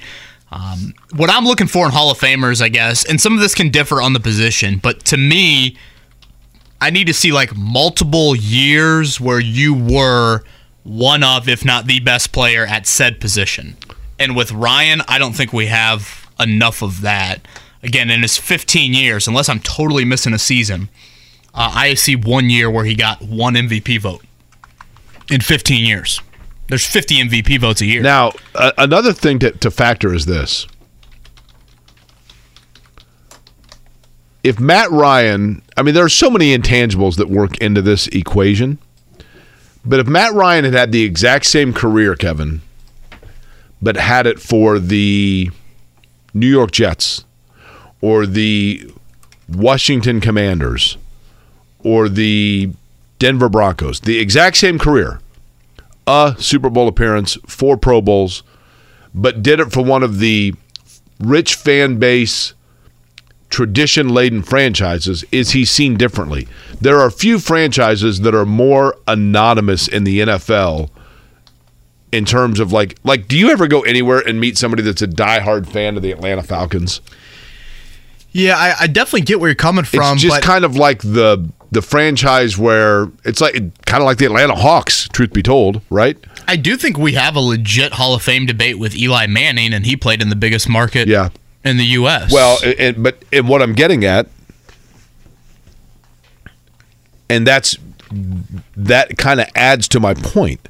If Eli Manning had done exactly what he did for the Minnesota Vikings, is he as discussed as the fact that it's the New York Giants and his name is Manning? yeah, I mean, the last name is probably the that's biggest probably the reason. bigger factor, Two yeah. Super Bowls, though, is huge. No, you're right. What You- about Tony Romo from No Matt way. Ryan? No? Oh, in the In the comparison, I thought you yeah, meant a Hall of Fame. a Fame. comp for Matt Ryan. That's not bad. Probably a little bit better individually, statistically, but obviously playoff success. Not There is only There. one quarterback. not that Matt Ryan and the Falcons were r- routinely making Super Bowl runs. There's only one quarterback in league history with multiple Super Super Bowl wins as a starter that is not in the Hall of Fame. Only one. It's Jim Plunkett. And Are there any Hall of Famers that are there any MVP winners that are not in the Hall of Fame? oh, surely. Um, you mean at quarterback or in general? Uh, just in general, NFL MVPers that are not in the Hall of Fame. Well, I, I mean Moseley, the kicker. uh, I guess in the last 25, 30 years. I guess if you go a little bit more modern and not Shaun Alexander, Steve McNair. Steve McNair's not a Hall of Famer. I don't think he is. Is he? Let's see if Steve McNair's in the. I, I don't think Steve McNair's in the Hall of Fame. Should he be? I would have guessed Shaun Alexander would also be in the Hall of Fame. Uh, Steve Because I know McNair. that's a big NBA thing. Every Hall of Fame or every MVP or has made the Hall of Fame. Steve McNair is not in the Hall of Fame. He's in the College Football Hall of Fame. Hmm. He is not in the Hall of Fame. Well, that's a good comparison right here, right? Four-time Pro Bowler, Yeah, which is what Ryan is. an MVP. Isn't Ryan an MVP? Yeah. Um, and McNair went to a Super Bowl and was on the short end. So there you go. So that is different than the NBA. The NBA, it seems to be if you are an MVP, you make the Hall of Fame. That is not necessarily the case here with the NFL. So, um, yeah, I would say no on the Matt Ryan front. And we bring this up because he announced yesterday on Twitter that he's not retired, but uh, he will be in the That- booth this year for That that part is what cracked me up. This is not a retirement tweet. I think it's all like legal. I think you made a good point there. He wants to get that 12 million from the Colts. Uh, knowing your brain, Jake, this to me will be probably a no-brainer for you. Can you name the 13 countries represented in this year's Indianapolis 500? I should say of the 34 entries. Okay. For the Indianapolis the, the countries represented. You ready? United States. Do you have Do you have the list in front of you? Yes. Okay. I, I'll just keep on going and I'll stop you. Canada, Brazil, Argentina, France, New Zealand, Australia, Japan, Switzerland, Spain. I'm trying to think if Italy is. Um, did I say France? You said France. Was France right? Oh, the Netherlands. Well, yeah, Pagano, right? Boom. Uh, the Netherlands, right? Sweden and Denmark. Did I miss any? My counting was poor. Did I miss any? You say England? Oh, I don't know if I said England. Ah, that's Ireland. Sorry. I, I, I, I, can't, I can't believe you, I, I, you forgot England. In my opinion, that sucked. It's fabulous. I get. I go to the grocery store. People want my, my. They say, "Where's your British old guy?" So I, I left him in the car. Grosjean from Switzerland. Well, Grosjean is interesting because he was um, he's a French citizen, but he was born and raised in Switzerland, but his mother is French, and so he has he has duality. But I don't know that he's ever lived in France. And you obviously said Mexico, right? Oh, in Mexico with Pato, who actually was raised primarily in I, I I shouldn't say primarily. He went to high school in San Antonio, but was born in Monterrey, Mexico. There might be more than 13 now that I add them up. Switzerland, Denmark, Yep, I said that with Lundgaard. Right, and, and Pedersen, right? Pedersen was born there. Yeah, So yeah, we might be 14 or 15. Is that that's got to be one of the higher numbers, way right? up there. Yeah, I remember at one point saying in a race that eight different nations had led a particular 500.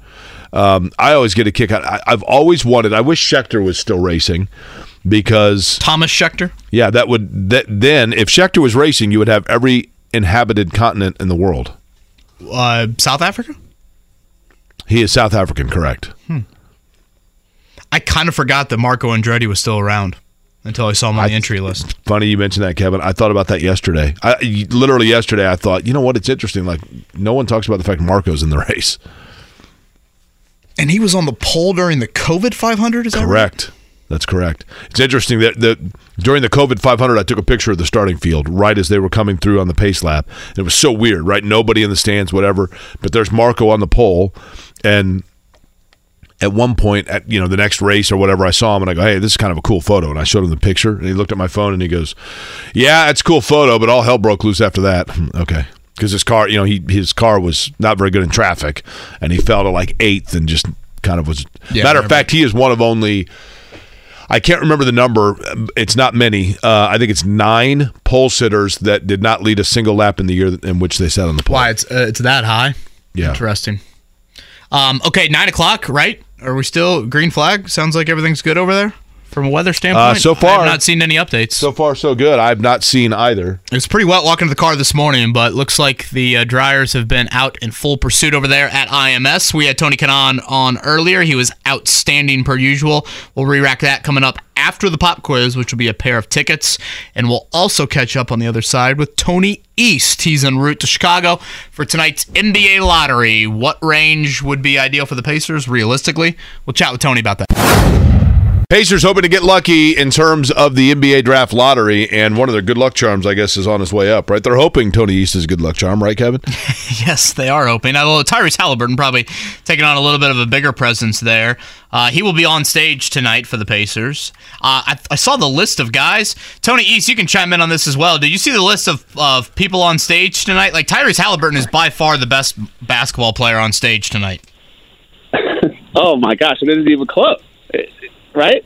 I mean, I'm, maybe the Spurs managing director of business operations is is a great hooper, but I have to think Haliburton's got him there. Okay, so Jake, did you check out that your guy on stage is Mark Williams tonight for Charlotte? I saw that, and like that might be so far. And I was, Was if you Gordon recall, Hayward, Lonzo Ball, a year uh, ago, LaMelo Kevin, Ball, I should say. when the Pacers had the possibility of getting Cleveland's first round pick, remember I kept saying, I'm like, oh my gosh, they got to try to get Mark Williams out of Duke.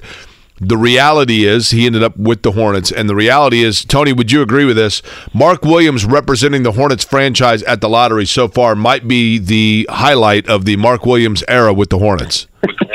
that is hundred percent correct. Yes, being drafted by a team that already has like four other centers, three of which are young, is uh, about the worst possible situation Mark Williams could have ended up in. So th- this is the highlight for him, I believe. Uh, Tony East with us. He is uh, on his way to Chicago here in a bit for tonight's lottery again, eight o'clock on ESPN.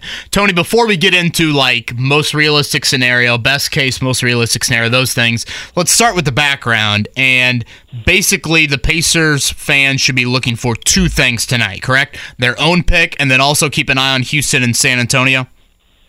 Yes, of course. The, their pick, far and away the most important thing, right? If you get Wembanyama, you'll live with whatever happens with some second rounder in the future, right? But yes, that is the the big picture of the day. Will the Pacers move up into the top four? Will they stay at seven? You know, it's not the end of the world if you're seven or eight, but you don't want to fall, of course. And yeah, the other thing they want to see is the Spurs finishing ahead of the Rockets in any sort of capacity, so that they also get the 32nd pick instead of the 50th pick, which again is minor compared to jumping up themselves, but it's still significant. That's 18 pick slots. That's a big jump.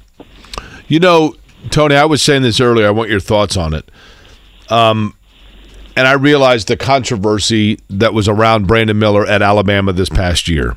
And I realized that his play late in the year was probably not what it was over the totality of the season.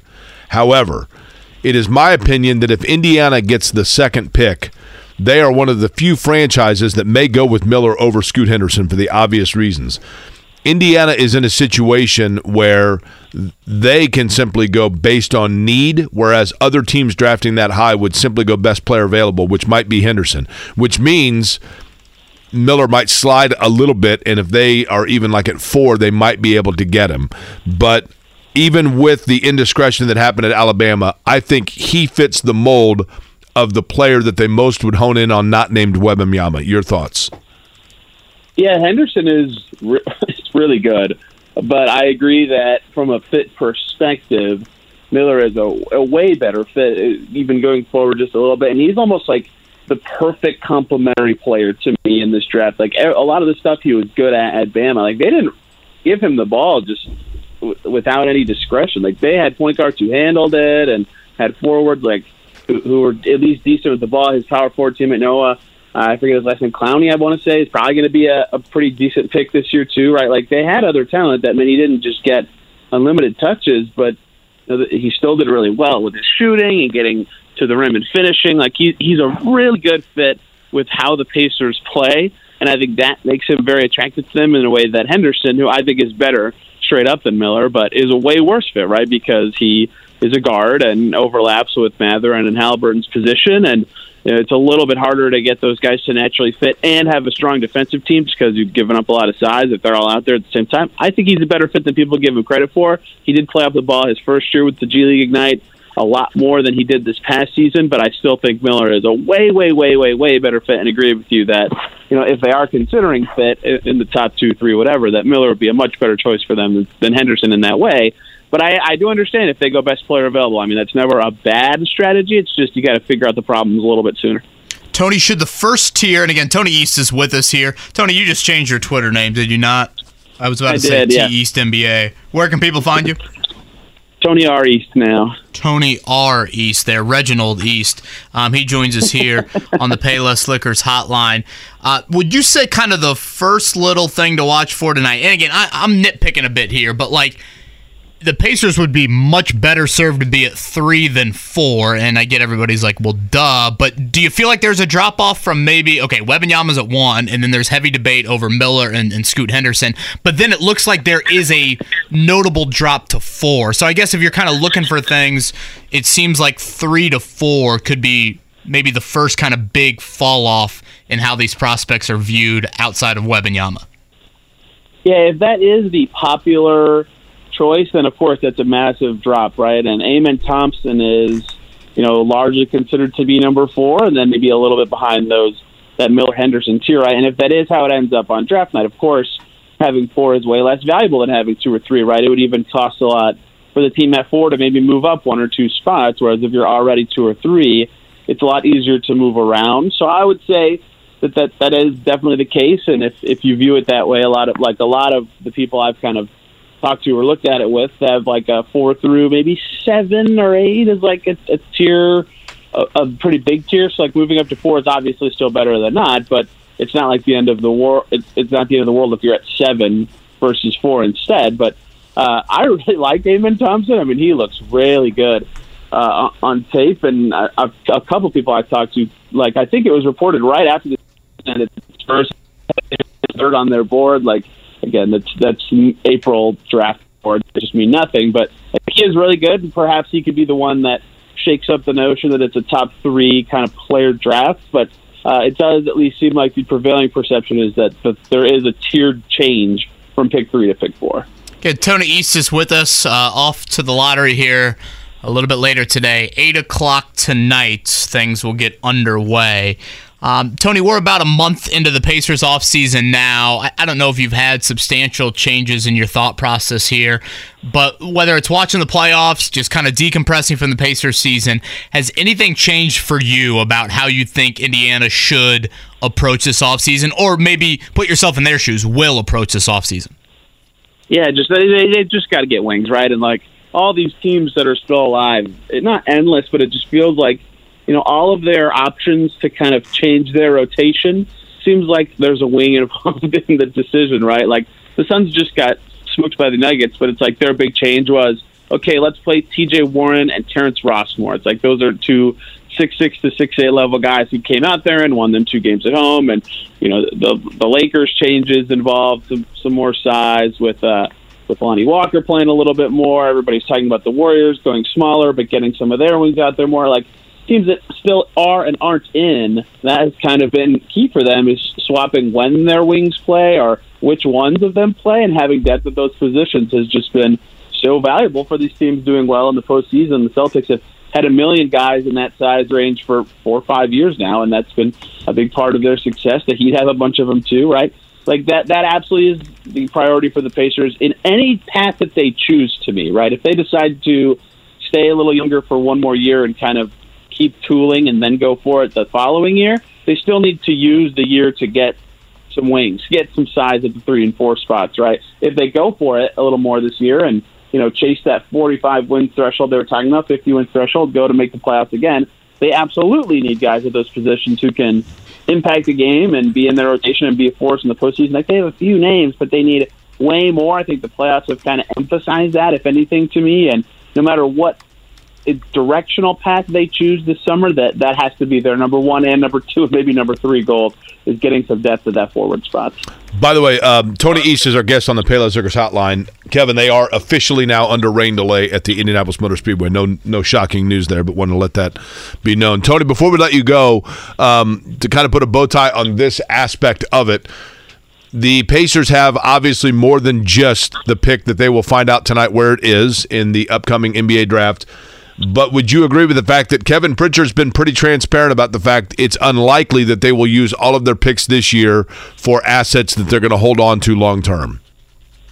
Correct. Yeah, I think that's really noteworthy. Um, but I think the numbers game kind of points it out anyway. So uh, good on him for kind of sharing that. Yeah, they only have three available roster spots as it stands. They only have three free agents, and they have five draft picks. Right, like that. Just that's not possible to without having to cut someone when the season starts or just something that doesn't make any sense. So, yeah, they're definitely going to be a, a, a trade active team, I would say, close to the draft or right after the draft because they just can't bring in that many guys. And if they truly do want to be good, like Haliburton talked about, McConnell talks about it, Pritchard talked about it, Rick Carlisle talked about it, you, young guys don't help with that, right? So moving those assets for stuff that helps you maybe a little more in the short term or uh, kicking it down the road so you have more ammo for a star trade, whatever their path may be to being competitive soon, there, there's no way they're picking five guys in this draft. So I think they're going to be a pretty active team in terms of either moving around in the draft or moving up, whatever it takes to consolidate that stuff. And I don't know if that'll impact their top pick or not, but either way, uh, Kevin Pritchard said it at least twice, and uh, I think that's something to watch the rest of the summer.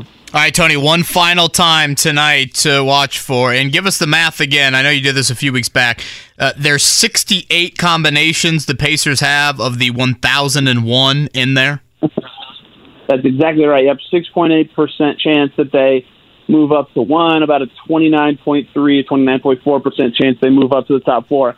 At all, the reference I used last night talking about it, picture a Jalen Smith three from last season the chance that it went in, a little bit better chance that they move up than a hmm. Jalen Smith three going down this past season. I I like that. I like that analogy there. And cheer for the Rockets, right? Uh, the the Spurs, Spurs, above the Rockets. Spurs, Spurs above, above, the Rockets. Rockets yes. Okay, yeah. thank you for clarifying that. That would be the Pacers' dream. Uh, there you go. That's the status tonight for the Pacers, and he will be there covering it all. Tony, safe travels up there, man, and appreciate the time. Of course, whole morning show in French tomorrow if they win. hey, wee wee. Wee wee, that's right. Thank you, Tony. Thanks, guys. Tony East right there on the Payless Liquors hotline. Like, Jake, I know we joke and it is 7%, but it is kind of crazy to think about what if. You know, oh, I, no doubt. Now, how far could we do the show in French? Well, that probably not longer than 701 and 30 seconds. Uh, we might need Grosjean and Pagenaud to call in, I guess, to help us on that end. You, but I did not know this. If you were okay, let me ask you this: If you walked into an establishment in France at for dinner, you walk into dinner and you want to greet the maitre d, and you you want to do it in French, what would you say? I'm Kevin. in French though. What's the French word that you know for hello? I, I, I don't. Oui, oui. What does that mean? Bonjour. Are you not familiar with bonjour? I thought that was bye. No. So bonjour, I did not know this. When I was in France and I said bonjour and people were like looking at me crazy, bonjour is basically good morning. So after like this time of day, basically from then on you say bonsoir. Huh. So there's my friend. That, that that is the extent of my knowledge of French. I, I struggle mightily with that. I took Spanish and Je m'appelle Claude. What's that? Je m'appelle Claude. My name is Claude. oh wow, Mark, do you have some French background? No, I just know that. Why why Claude? I don't know. How about that sounds like a French name. okay? How about um, Jaime What? Jaime La Shannon? This is Shannon. You love Shannon? Thank you, Oh, Kevin. Thank you. Yes, that is correct. I, I think that's right. I don't know, but I knew that bonsoir is good day as opposed to good morning. Yeah, I always feel like when people are speaking French, I'm like, gosh, they are just exposing me like none other. After right you now. took Spanish, it was hard to learn French, right? Because there's some Well, similarities. I never and tried was- to learn French. Yeah, I mean, I had to learn two foreign languages in college. I took Spanish, and then for my second foreign language, I asked, "What's the easiest foreign language available?" And they said Bambara, which is an African clicking language, and that was great. Except for that, three weeks into it, the graduate assistant or the graduate student that was teaching it got deported. So then they shut down the, the class, and then I said, "What's the second easiest language?" And they said Swahili. So I took that, and my name in Swahili was Bwanam Kubwa. You guys can call me that anytime you'd like. I will. I will answer to it. Bwanam Kubwa. Go ahead, Mark. Try. Bonham. What? Wa- Bwanam Bonham Kubwa. Kubwa. Yeah, that's right. like a B sound, Buonum. Bwanam. B W A N A M K U B W A. Bwanam Kubwa was my name. I've called you other things that you haven't responded Feel to either. Feel free to call me Bwanam Kubwa. Uh, nothing going anytime. on at the track right now. Rain delay at the Indianapolis Motor Speedway. As a matter of fact, that update can begin our morning checkdown. The Morning Checkdown. On 93.5 and 107.5 The Fan. Mark says a quick check down, so I will tell you this. In the National Hockey League, last night Dallas eliminated Seattle. That means that there are four teams left. That would be Carolina, that would be Florida, that would be Dallas, and that would be Las Vegas. In Major League Baseball, Cardinals yesterday beat the Brewers 18-1. Reds on the short end against the Rockies 9-8. It was the Cubs losing, excuse me, Astros over the Cubs 6-4. I don't even know why we're doing mayonnaise. And uh, cute fella on the short end to the Angels 9-5. Mentioned the Reds, that's why. Uh, tonight, game one of the Western Conference Finals. It'll be the Nuggets and the Lakers. Denver favored by six and a half in that one. That tip is at eight thirty, so that'll follow the lottery. Lottery at eight o'clock on ESPN. Uh, game one out west will be uh, on ESPN at eight thirty. Tomorrow night on TNT will be game one of the Celtics and the Heat. Saw an early line. I think Celtics by eight. So you've got some pretty big spreads here in game one of these respective uh, series here. Yeah, eight and a half Celtics over the Heat, six and a half Nuggets over the Lakers.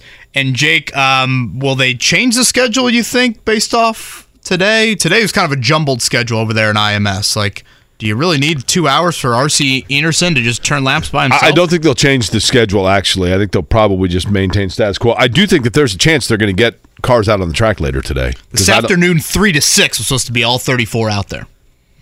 and I think that's a possibility. Uh, again, gates open now moving forward the rest of the week, 10 a.m., noon to 6, each of the next three days. We'll have track updates every hour here on The Fan, and we are giving away a pair of 500 tickets every single show, every single day this week. And our turn at that comes next. Pop quiz time and a pair of tickets to the 500, 239 1070. Mark, we got what? Felix Rosenqvist tomorrow, Pato O'Ward, and Alexander Rossi Yeah. to round out the mm-hmm. week. Uh, Tony Kanaan coming up in about 10 minutes if you missed that earlier. Tremendous with him. A pair of tickets to the 500 we are giving away with this pop quiz. Jake, number 1 through 10. Uh, we'll go to with eight. number six. 6 is who, Mark? Ben. Ben, what's up? Hey, how's it going? Seem to recall a Ben Hanley in the 500. Is that right, Jake? That is Yep. correct. Yep. Any other Ben? Uh, Benjamin Pedersen, right, this year? Correct. Okay. Uh, ben, are you a frequent 500 attendee? Absolutely. I'm in Speedway looking at the track right now, waiting for the rain to stop. Look at you. What's your favorite Speedway establishment?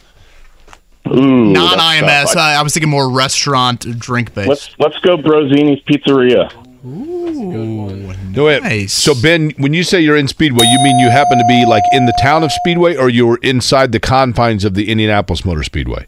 I live just outside the confines of the Indianapolis Motor Speedway. How much money you get on a on a race weekend for parking in your yard? Uh, last year I think I pulled about five hundred. Uh, what do you charge, if you don't mind me asking? Uh, I've found that the best way is to not set a price and just ask for donations. Interesting. Okay. Yeah. Teach a The business. market establishes itself. You got you got a you got a spare bedroom because I, I start freaking out every year about not getting in on time, and maybe I could just throw you some money and stay at your place. Definitely got it. At least a couch at this point for you.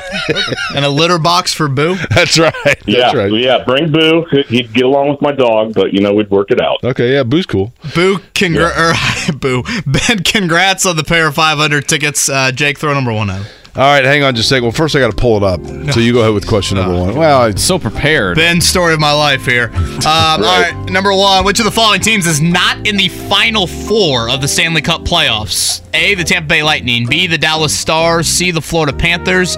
D. The Vegas Golden Knights. Uh, D. Sure about that? Ooh, no. You're hoping to not see this team today either. Lightning Stars, Panthers, or Knights? Lightning. Okay. Uh, question number two. Aaron Judge hit a pair of home runs last night as the Yankees beat Toronto in Toronto. His 30th career multi home run game for the Yankees that breaks a tie for fifth most in franchise history. Who did he move past last night? Joe DiMaggio, Lou Gehrig, A Rod, or Mickey Mantle?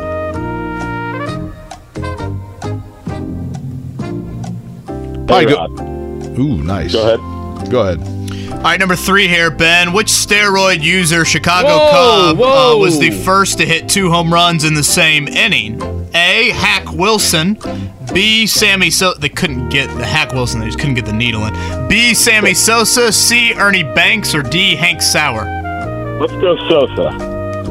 Okay, question number four. Are you four. going to abandon being a Reds fan? Are you that going to abandon following this team? Shohei Ohtani reached a base, uh, reached base five times and hit a go-ahead three home, three-run home run in the fourth inning. As the Angels beat the Orioles, Ohtani picked up the win to improve to five and one this season. Who is the last pitcher to reach uh, reach base five times in a start? Last pitcher to reach base from the batting standpoint five times in a start. Michael Lorenzen, Mike Hampton, Bob Gibson, or Mel Stottlemyre. Who? Uh, let's let's go with Bob Gibson. All right, Ben, to round it out, number five here, practice hopefully is going to get underway today at some point for the 107th running of the Indianapolis 500. Who turned the fastest lap in practice, not quals last year, the fastest lap in practice for last year's 500? Was it A, Scott Dixon, B, Ed Carpenter, C, Takuma Sato, D, Alexander Rossi? Sato. That was quick and confident. Sato with Ganassi now, Jake? Correct. Correctamundo. Uh, in the car that uh, Marcus Armstrong runs the rest of the year. Tampa Bay Lightning was the answer for question number one because Dallas, Florida, Las Vegas, and the Carolina Hurricanes are all in the NHL playoffs still. Uh, A Rod was correct for question number two. Correct. Steroid user Sosa for number three. He looks like the putting on the Ritz fella now, by the way. Yeah, I'm never Likes sure. Pep- he looks like Pepto Bismol. Never sure what, what, Pepto Bismol. what type of pigment that's going to be when he shows up. Uh, the Ohtani stat line is just a, when you were reading the first sentence, it's just wild to even say. It was like hard to sit there and read it all out, right? Reach base five times, hit a go ahead three run homer out of the stadium, by the way, and also was the winning pitcher. Uh, but the correct answer, though, the last pitcher to reach base five times in a start, he guessed Bob Gibson. The answer, Jake? Mel Stottlemyre. Ed Carpenter was the answer for question number five. On with JMV yesterday. And on with us next week, Mark? Yep. Yeah, next week. So again, we've got Felix, Pato, Rossi to close out the week here. Next week, tentatively, Mark, Will Power, Connor Daly, mm-hmm. Ed Carpenter. Yep. Is that right? Mm-hmm. Maybe pole sitter. Hopefully to add a few more. Santino uh, Ferrucci's in the mix, I think, and stuff. So we got a, we got a couple. A couple names still asking out for there. Graham Rahal as well. So we'll try to fill out next week's lineup as well. Tony Kanaan in five minutes here. Coming out of turn four here on a Tuesday, Kevin and Query. We began the program this morning, bright and early, 7.15. Tony Kanaan joined us, and Tony Kanaan, a known morning workout warrior. So naturally, the first question for TK was, what the heck time did you get up this morning? Uh, 4:45, and I was on my bike at on a stationary bike because it's raining uh, at 5 a.m. I usually this month I know you guys probably knows this, but we um, we ride uh, at the track. They let us Doug Boles let us ride at the speedway. So, but today it was was a wash. And by that you mean you riding your bike around the oval? Yes, in the morning. Yeah. So, which is funny, right? Because we're doing what 22 miles an hour in the morning and then 230 in the afternoon. So it's quite cool. Okay, here's Ho hum. here's the dumbest question of all time, Tony.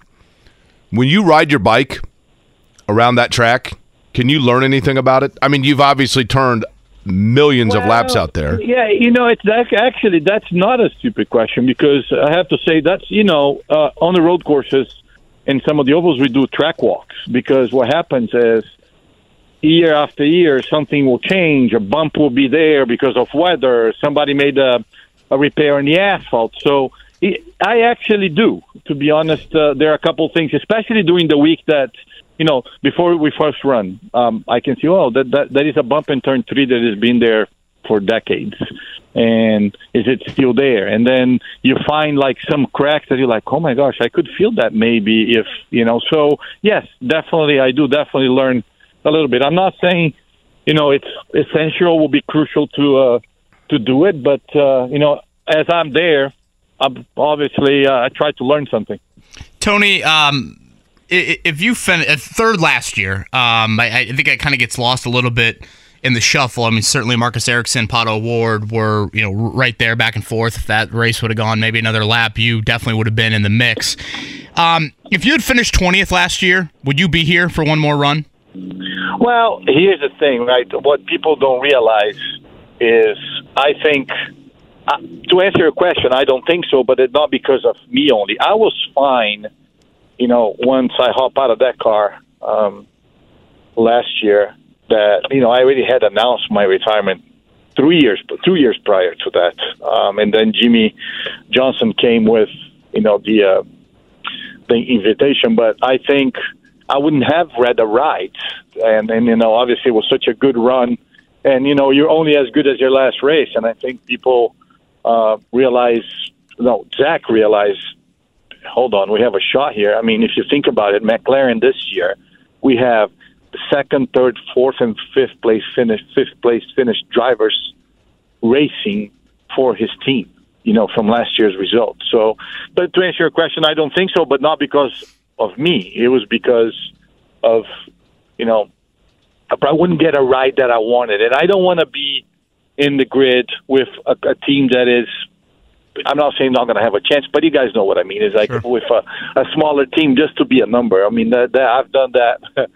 I mean, I don't think I've never done that, and then I never will. So, yeah. Sorry if you guys hear me. I'm driving my McLaren to the track, so if it's noisy, I'm in the car. That's the beauty of the McLaren. It's not right. That thing's just smooth as can be, Tony. That's that's probably why you're in one, right?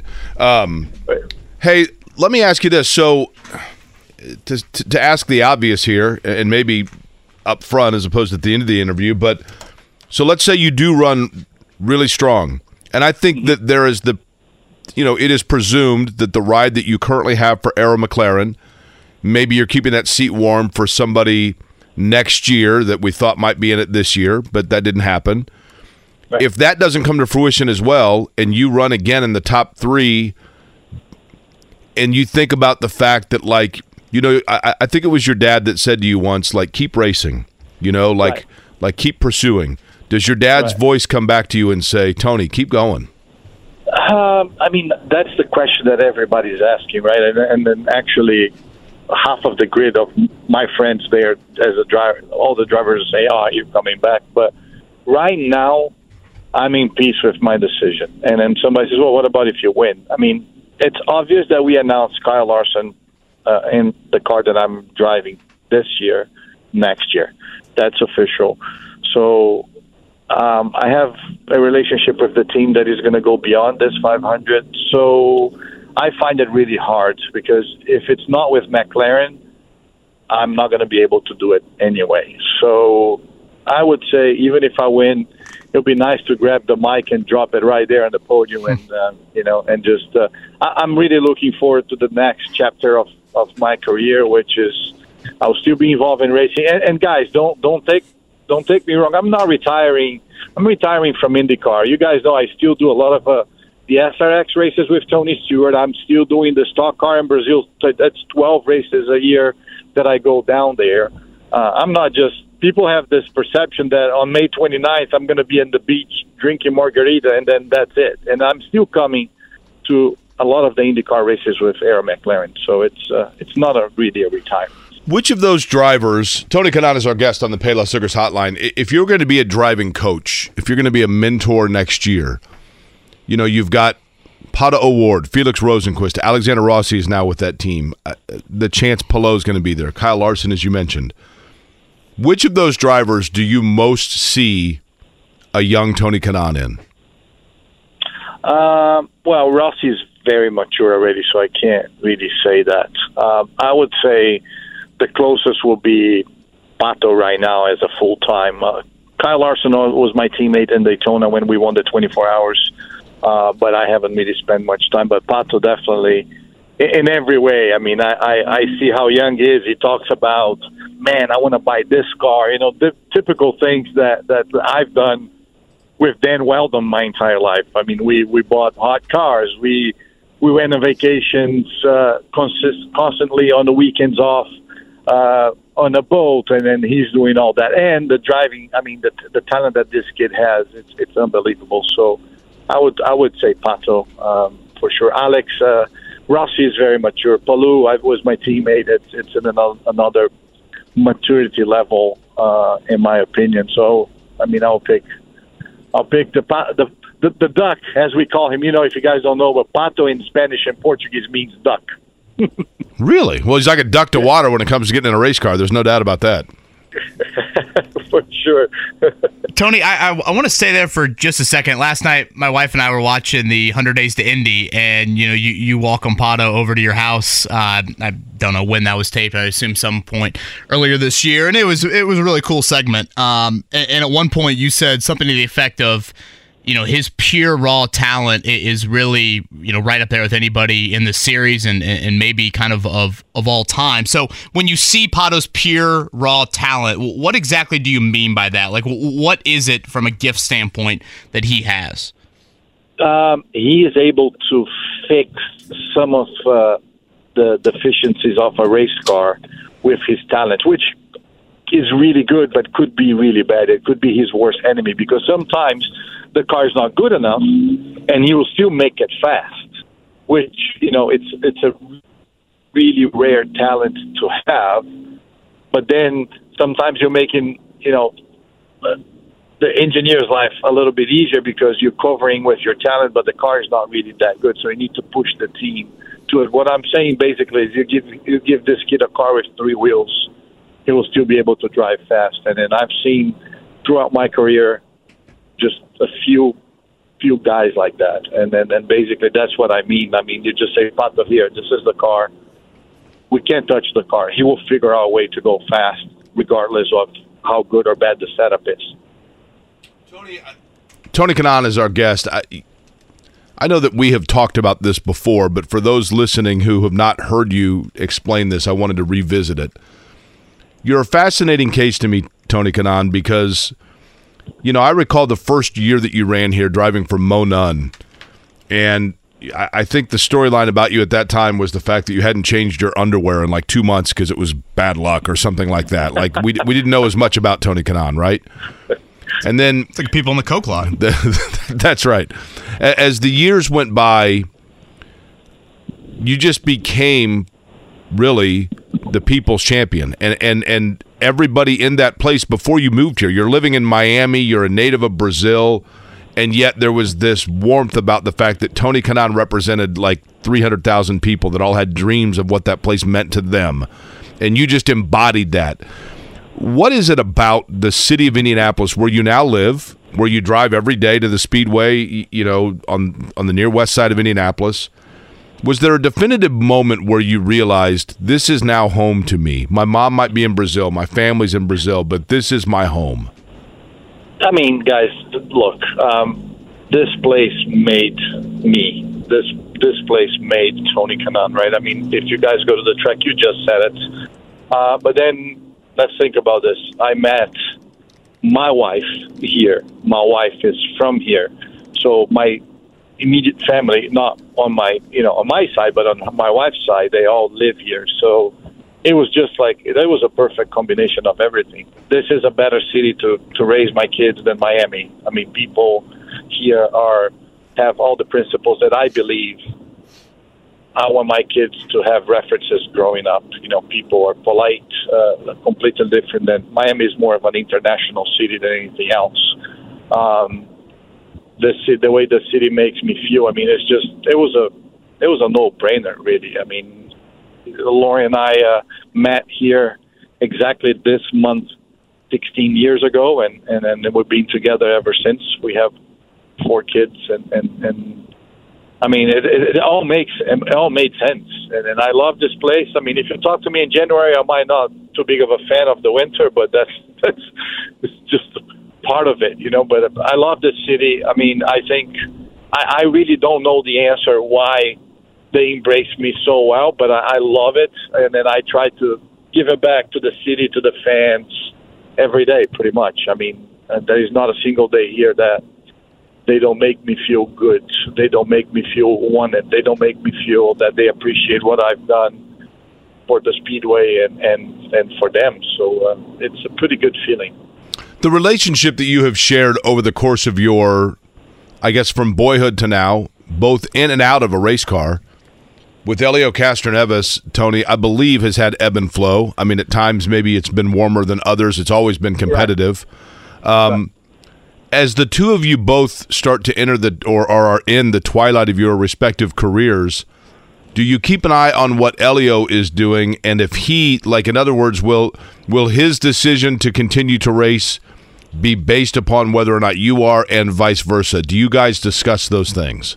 Uh, we talk about it a lot. I mean, we're, I mean, we were really close when we were young, and we we went a couple of years that we didn't even speak, and now we're the closest ever. I mean, you're talking about a 40 years of friendship and competitiveness, but no, I mean, I, like he's like, "Are you crazy? Why are you retiring?" You know, I mean, I'm still. I mean, he's still going to go try to go for five as long as they give him a car, and I think he should. I I have different goals right now. I think um, I'm okay with with with my decision.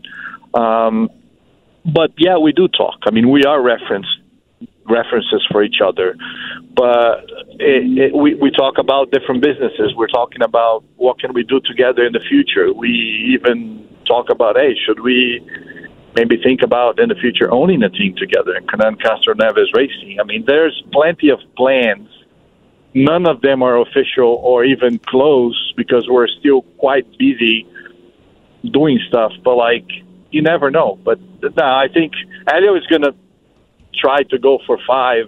You know, for as many as many years as people will give it to him. It will be, you know, I'm I'm sure he's going to come back next year, and then then if somebody gives him a car the year after that, he he, he will. Until I don't see Helio actually doing what I did and say, hey, uh, this is it for me. I think Helio's just going to say bye, and you know, like, well, I keep, you know, that's it. I, I couldn't find a ride, and I'm not racing. But uh, yeah, we we actually talk quite a bit. One and only Tony Kanaan, he is with us right now en route to the track. Mother Nature hopefully will co- cooperate and the drivers can get out there. But I guess the first official practice day here for the Indianapolis 500 coming up a week from Sunday.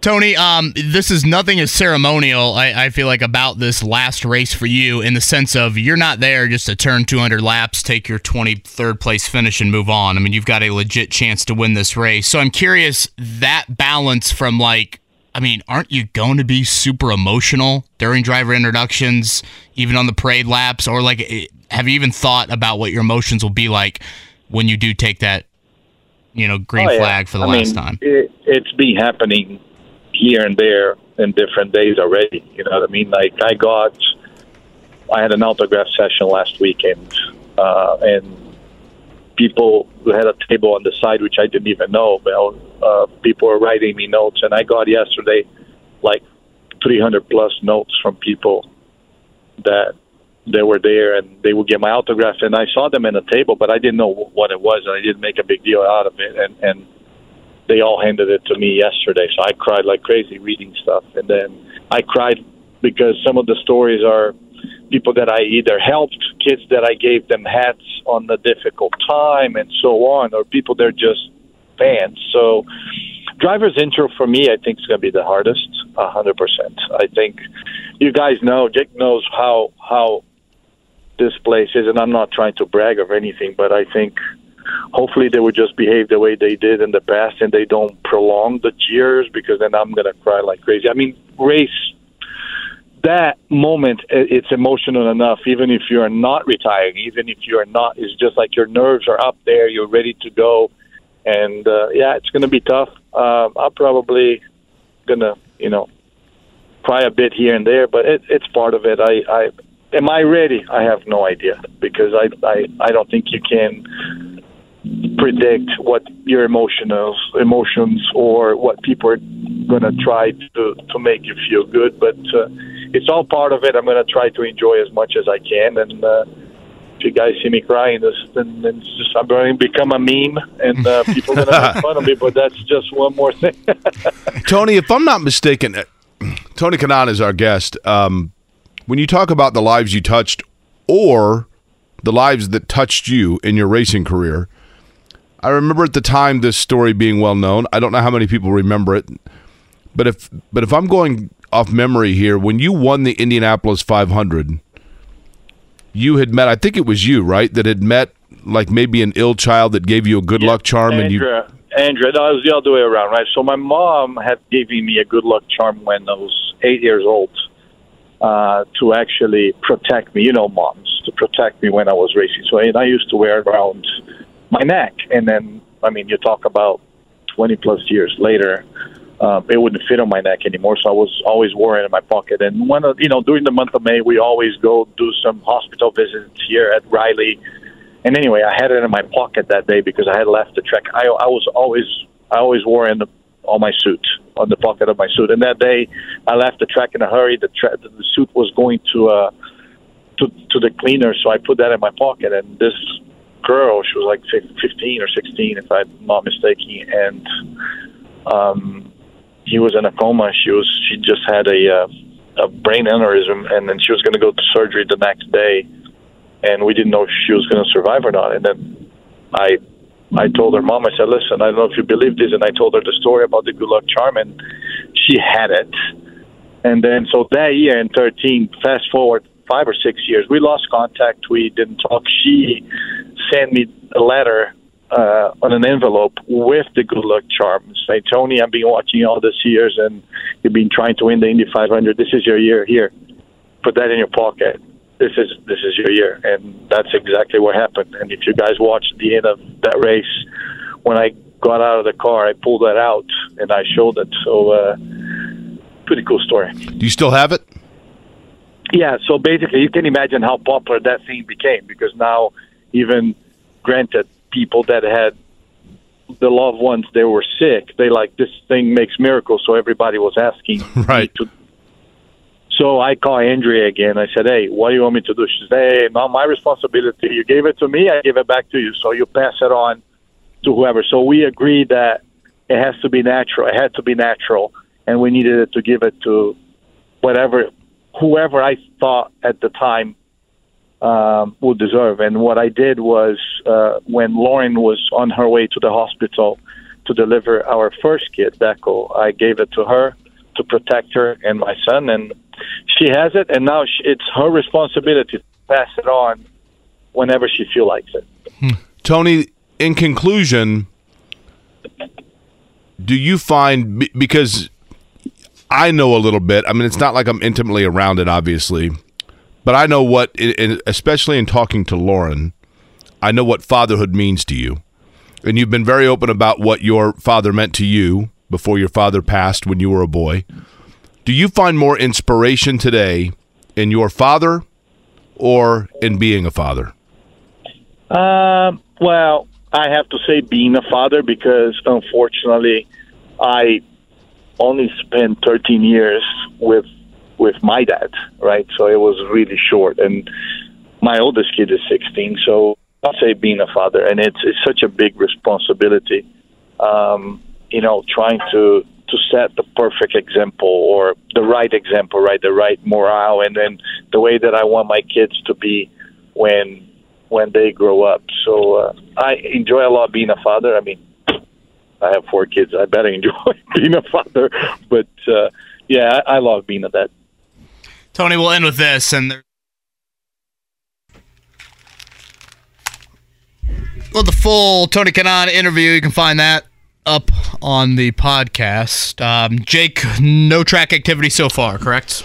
They are still under a rain delay at the Speedway, but keep in mind there's a practice session in all skate, as they call it, from 3 until 6. Typically, it takes, oh, I don't know, two and a half or so hours to dry the track, depending on conditions. So, still a chance to get it in today. Um, we will be loaded tomorrow. Felix Rosenqvist is going to join us. Thank you again to Tony Kanaan and Tony East. Pacers Lottery tonight. Talk to you.